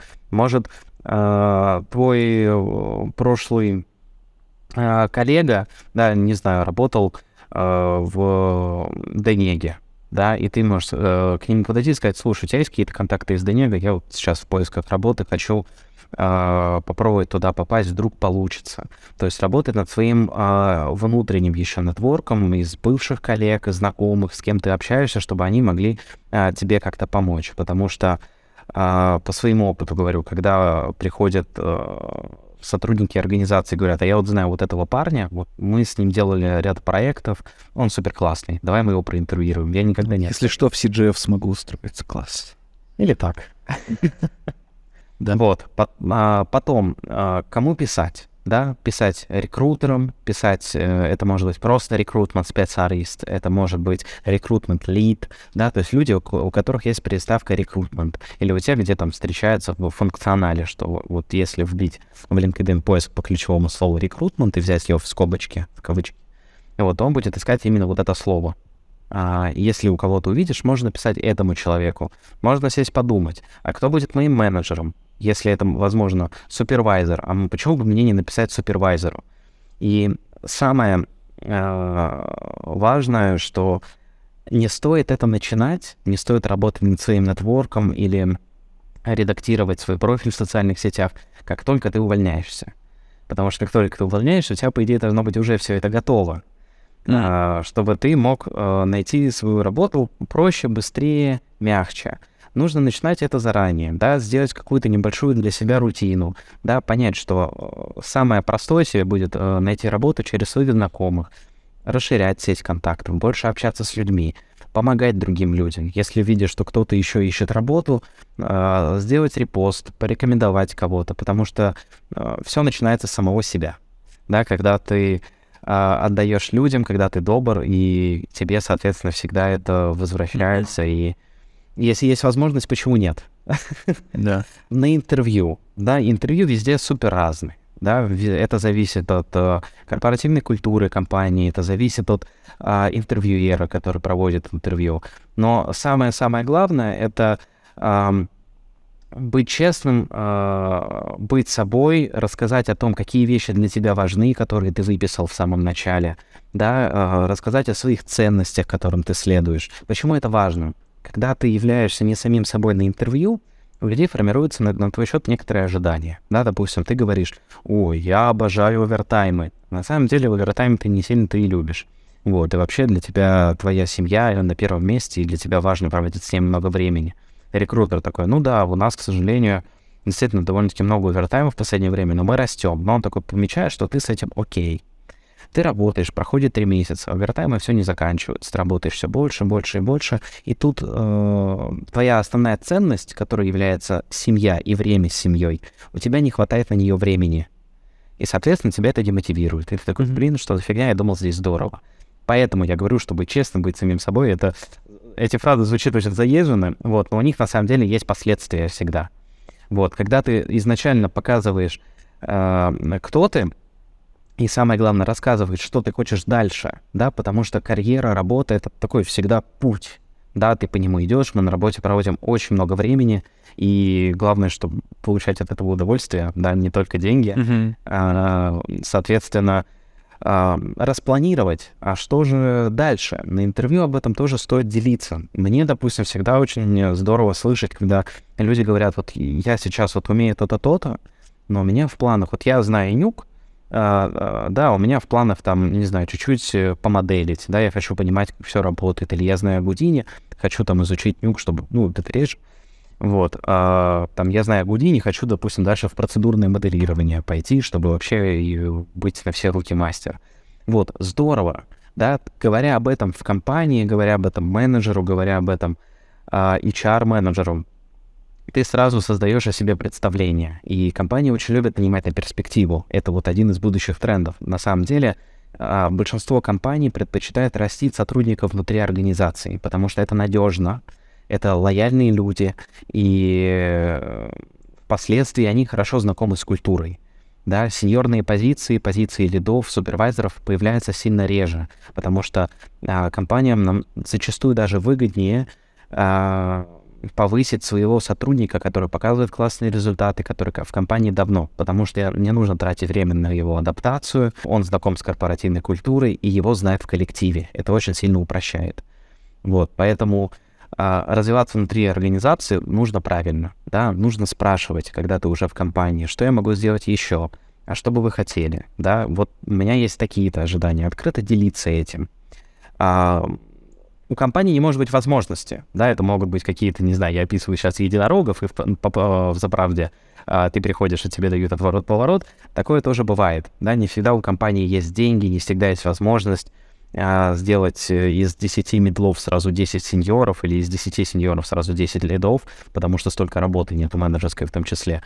Но тебя имеет в виду. И самое главное, э, у тебя будут обоснования сказать, почему, допустим, тебе э, ты заслужил повышение. Да, если сам работодатель не идет к нему говорит, слушай, ты клево поработал, э, вот давай мы тебе на 20% после этого заинкрисим. Да, или вот ты хорошо поработал, вот тебе чуть больше функционала, и значит чуть больше денег. Да, можно быть самому инициатором этих встреч, но к ним нужно готовиться. Готовиться как? Ты в первый рабочий день или в первую рабочую неделю пообщался, а, что от тебя ожидает внутри компании. А, Вы там нарисовали какой-то roadmap, карту, да, дорожную. А, а, Что от тебя требуется. Бац, и у тебя сразу есть э, информация о том, что тебя ждет компания. Далеко не все смогут спустя первые там полгода повысить зарплату, кто-то сможет, кто-то нет. Вот, но собирая такую информацию, для работодателя будет сильно проще оценить твой вклад. Да, А, у тебя сразу будет информация, ага, просто кто-то же может это не вносить, менеджер может не замечать, у менеджера, не знаю, 15-20 человек, и он что-то может подзабыть, а у тебя есть твоя дорожная карта, и ты видишь, вот я сделал здесь что- так-то, компании тогда нужно было, не знаю, что-то помоделить, я пошел на курсы моделинга, я вот умею теперь еще и это, вот. И складывается такая компания, и, э, ой, э, такая информация, и э, компания видит, да, такой, о, а действительно человек заинтересованный, а ему можно давать больше, ему можно давать больше задач, больше э, мотивировать финансово, не финансово, да, и, и это и выглядит как такая очень экологичная история развития внутри компании. Иногда, если у компании нету на это ресурса, нету на это сил, да, тогда люди уходят на фриланс, или люди компании покидают, например, потому что они не могут самореализоваться. Вот. Но здесь вот, когда ты открыт, когда ты честен, когда ты говоришь о своих намерениях, все это имеется в виду, и над этим работается, особенно в небольших компаниях, да, в компаниях там до 500 человек, потому что здесь а, все почти друг друга знают, да, и ты сразу откладываешься. И э, работать над софт-скиллами, в том числе, как и на skills, они дополняют друг друга, да, э, э, быть хорошим оратором не значит быть хорошим хирургом, да, э, поэтому харды будут актуальны всегда, всегда будут нанимать крутых спецов, абсолютно. А, Но продвигаться по карьере, да, быть лучшим менеджером, а, нужно развивать софты, потому что иначе а, ты, ты управляешь другими людьми, других людей, у всех все очень разные. У всех разные эмоции, у всех разный контекст. Кто-то может быть таким же очень неэмпатичным человеком, и он может не понимать, да ладно, что этот менеджер понимает. И вот иметь возможность а, поставить себя на место этих людей или подобрать правильные слова в нужный момент, а, по, свои эмоции сдержать, да, не знаю, дедлайны сорваны, а, не знаю, ферма перестала работать mm-hmm. или что-то еще случилось, и ты хочешь, да, кто это сделал? И сразу все такие уши прижимают, и мотивация падает, никто не любит ругань, да, никто не любит такие деструктивные конфликты. Вот. А ты отловил, почувствовал, и сдержался, переварил эти эмоции, прочувствовал их. Бац, и потом э, вот эту свою злость во что трансформировал? В набор принципов. Окей, ты же понимаешь, что ошибка не просто так случилась. Бывает человеческий фактор, бывают систематические ошибки. Ты посмотрел, да, такой, ага, ошибка случилась поэтому, значит, я не буду ругаться, да, на своих людей, а создам правила, чтобы эта ошибка заново не получалась. Хороший менеджер, он не только проекты закрывает, он еще помогает людям свой потенциал реализовывать. И чтобы они, уровень их перформанса, уровень их влияния на бизнес становился лучше, лучше, лучше, лучше. Это и характеризует хорошего менеджера, как и э, управление своим временем, управлением временем других людей. Э, все это требует вот таких вот постоянных надстроек. Очень важно учиться, когда вот это прям как за правило можно взять, когда тебя повышают в роли. Например, ты стал, не знаю, супервайзером или ты стал лидом, тебя повысили, потому что в тебя верят. Но ты еще день до этого эту роль не занимал. Соответственно, как правильно в ней быть, ты еще не знаешь. И это только самое начало твоей пути в новой твоей должности. Соответственно, ты, чтобы действительно ей соответствовать, должен, по, должен обучиться. Ты это можешь делать с помощью курсов, с помощью своего, опять же, внутреннего нетворка, с помощью знакомых. У тебя есть знакомый супервайзер, здорово. Можно встретиться, пообщаться, поделиться опытом. Да, там, не знаю, у меня такая-то проблема, как ты ее решал когда-то. Вот mm. это все, оно является такими маленькими кирпичиками, а, из-за которой а, строится органичная карьера. Причем карьера не только сотрудника, но и компании, потому что компания от этого тоже очень выгодна многие небольшие, на самом деле, организации не знают, сколько стоит нанять человека. Вот. Я могу сказать, что нанять одного сиджишника примерно, да, может там стоить 200, 300, 400 тысяч. Именно время на его найм, потому что пока он нанимается, работа не делается. И тогда даже эти суммы больше. То есть э, я помню, мы рассчитывали когда нам нужно было закрыть, э, когда у нас мы пытались понять, да, сколько стоит, если у нас будут уходить люди, во сколько нам это обойдется, сколько мы будем искать замену. Там цифры сумасшедшие, 20 тысяч долларов, 25 тысяч долларов на то, чтобы заменить одного ключевого человека. Это очень дорого. Вот, поэтому компаниям тоже выгодно и очень здорово, когда компании идут навстречу своим сотрудникам, помогают им развиваться вместе. Если нет для этого возможностей, можно как-то попросить совета. Окей, я не могу на проектах сейчас реализовать, не знаю, хочу дым посимулить, ну нет у нас дыма. Или хочу моделить, но у нас есть уже моделеры, и они не перегружены, им там помощь не нужна. Да? А, что я еще могу сделать? Там могу пойти на какие-то курсы, не знаю. А, может, нужно какие-то что-то, не знаю, помоделить чтобы у нас было, да, или просто уделить этому свободное время, но попросить, а можете мне подсказать, может ли наш моделер, да, со мной поделиться какими-то, не знаю, советами, да, я там что-то сделал, может ли у меня как-то просупервайзерить, вы же сами только что сказали о том, что моделеры не перегружены. вот. А, mm. То есть, трансформировав все это, а, получается история, в которой ты развиваешься, компания растет, и самое главное, вы все знаете, куда вы идете. У меня есть финальный вопрос. Кем ты видишь себя через пять лет? Фантастика. А, а, твоим, твоим продюсером. Супер. Хороший, хороший ответ.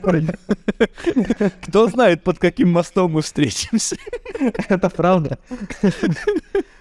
А, Кто да, кого иглу попросит? На самом деле, действительно, когда э, ничего нет зазорного, когда на интервью спрашивают вопрос э, какой-то, не знаю, подобного характера, э, если вопрос ты не понимаешь, на интервью всегда можно спросить у интервьюера, что человек имеет в виду. Вот. А очень мало кандидатов это спрашивают, потому что интервью очень-очень стрессовая история, многие переживают, волнуются. Могу уверить, мы это понимаем по ту сторону. Да, конечно. Вот. Ну, в смысле, да. да, да. Я по свою сторону ответил, да, конечно, это всегда стресс, когда это всегда... а, ты не, в- не в позиции... а, Силы. да. Вот, те- это ты о себе рассказываешь, и тебе будут задавать вопросы. Мы это все понимаем. И мы, наоборот, э, хорошие HR, они всегда превращают интервью в беседу знакомства. То есть это вот прям очень клево, но главное, они для себя получают всю необходимую информацию. Вопрос непонятен, или тебя, тебя спрашивают, а, кем ты будешь через пять лет, или кем ты себя ощущаешь через пять лет. А, Здесь можно попросить вопрос за- раскрыть, а для чего этот вопрос уточняется. Да, что нужно для того, чтобы на него ответить правильно, да, или что вы хотите узнать. Вы хотите узнать, какой у меня план моего развития? Окей. Но человек не может сказать, кем он будет внутри организации через пять лет, не зная внутри кухни организации. Вот. Поэтому спрашивать вопросы, да, самим на интервью, это очень важно. Я даже больше скажу. А, если человек после интервью, да, не задает вопросы, это как один из таких флажочков, потому что, ну, непонятно, вопросов там много, ты ничего почти не знаешь о внутренней кухне компании. Нужно подготовиться, нужно подготовить, какие вопросы тебе интересны. Да, а это ты делаешь, когда ты смотришь на списочек, что тебе важно в компании, на списочек твоих ценностей, да, и ты это можешь все превратить в вопросы.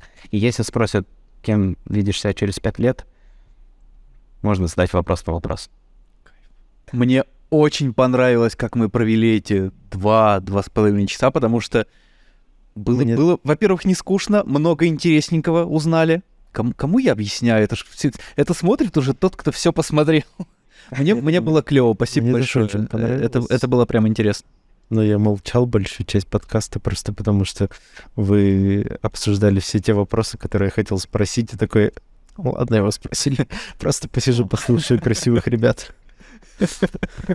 Красивых бородатых. Да, да, да, да.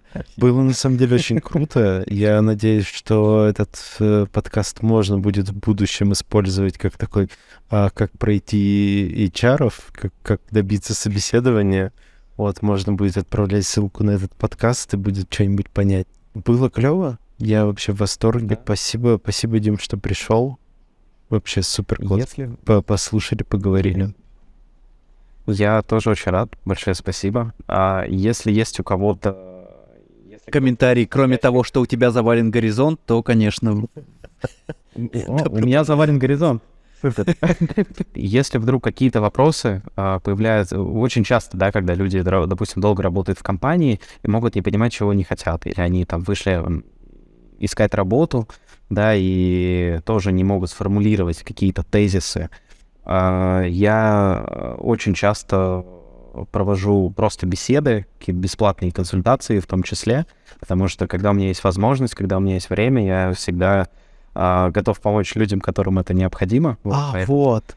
В- Вопрос у меня был, который не спросили, ты сейчас напомнил про это.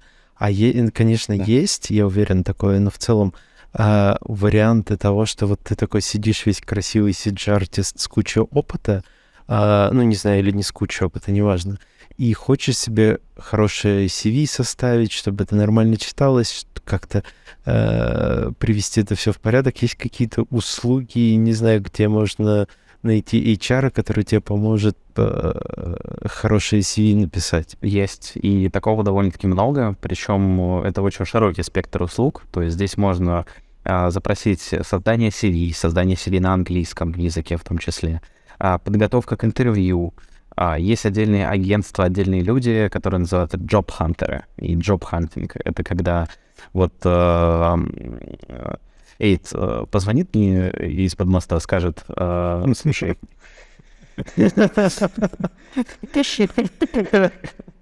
Хочу найти работу. Ты, ты, ты, мой, ты мой продюсер, а мне работу не скидываешь. Что за дела? И есть компании, которые, компании, есть отдельные люди, которые берут э, твое ведение под ключ, то есть э, за тебя составляют CV, с тобой проводят интервью, и, причем разные интервью по компетенциям, кейс-интервью, чтобы тебя максимально подготовить. Да, тебе предоставляется запись интервью, рассказывается, как нужно было здесь ответить так, как так, а что здесь на самом деле имелось в виду. То есть полное такое консультирование идет. Потом а, помогает понять на самом деле, чего ты хочешь. да, это, это самое главное, то, с чего стоит начинать любой поиск работы. А потом а, могут помочь составить список компаний, в которые тебе стоит попасть. Да, но здесь уже там крупные компании прям супер такого не делают, да, то есть, не знаю, ты им заплатил деньги, за тебя написали CV, они всем строчат e-mail от твоего имени, да, и ты только ходишь, э, собеседование собираешь. Вот. А, а так, самое частое, да, я сам проводил э, не раз карьерные консультирования, да, это когда люди а, просто обращаются, они могут работать, да, но появляется вопрос, а что дальше? Да, э, вот мы до подкаста, да, про золотую клетку оговорились. Uh-huh. А, бывают такие места, в которых ты работаешь, тебе платят великолепные деньги, но ты не развиваешься. Да, вот, то есть ты сидишь на месте, вот вроде бы все здорово, чего мне еще хотеть? А на самом деле хочется чего-то большего, да, ты начинаешь терять мотивацию, потом ты начинаешь работать исключительно за деньги, когда ты начинаешь работать только за деньги, ты не делаешь ничего выдающегося, падает самооценка, это плохо. И для компании, и для человека в том числе.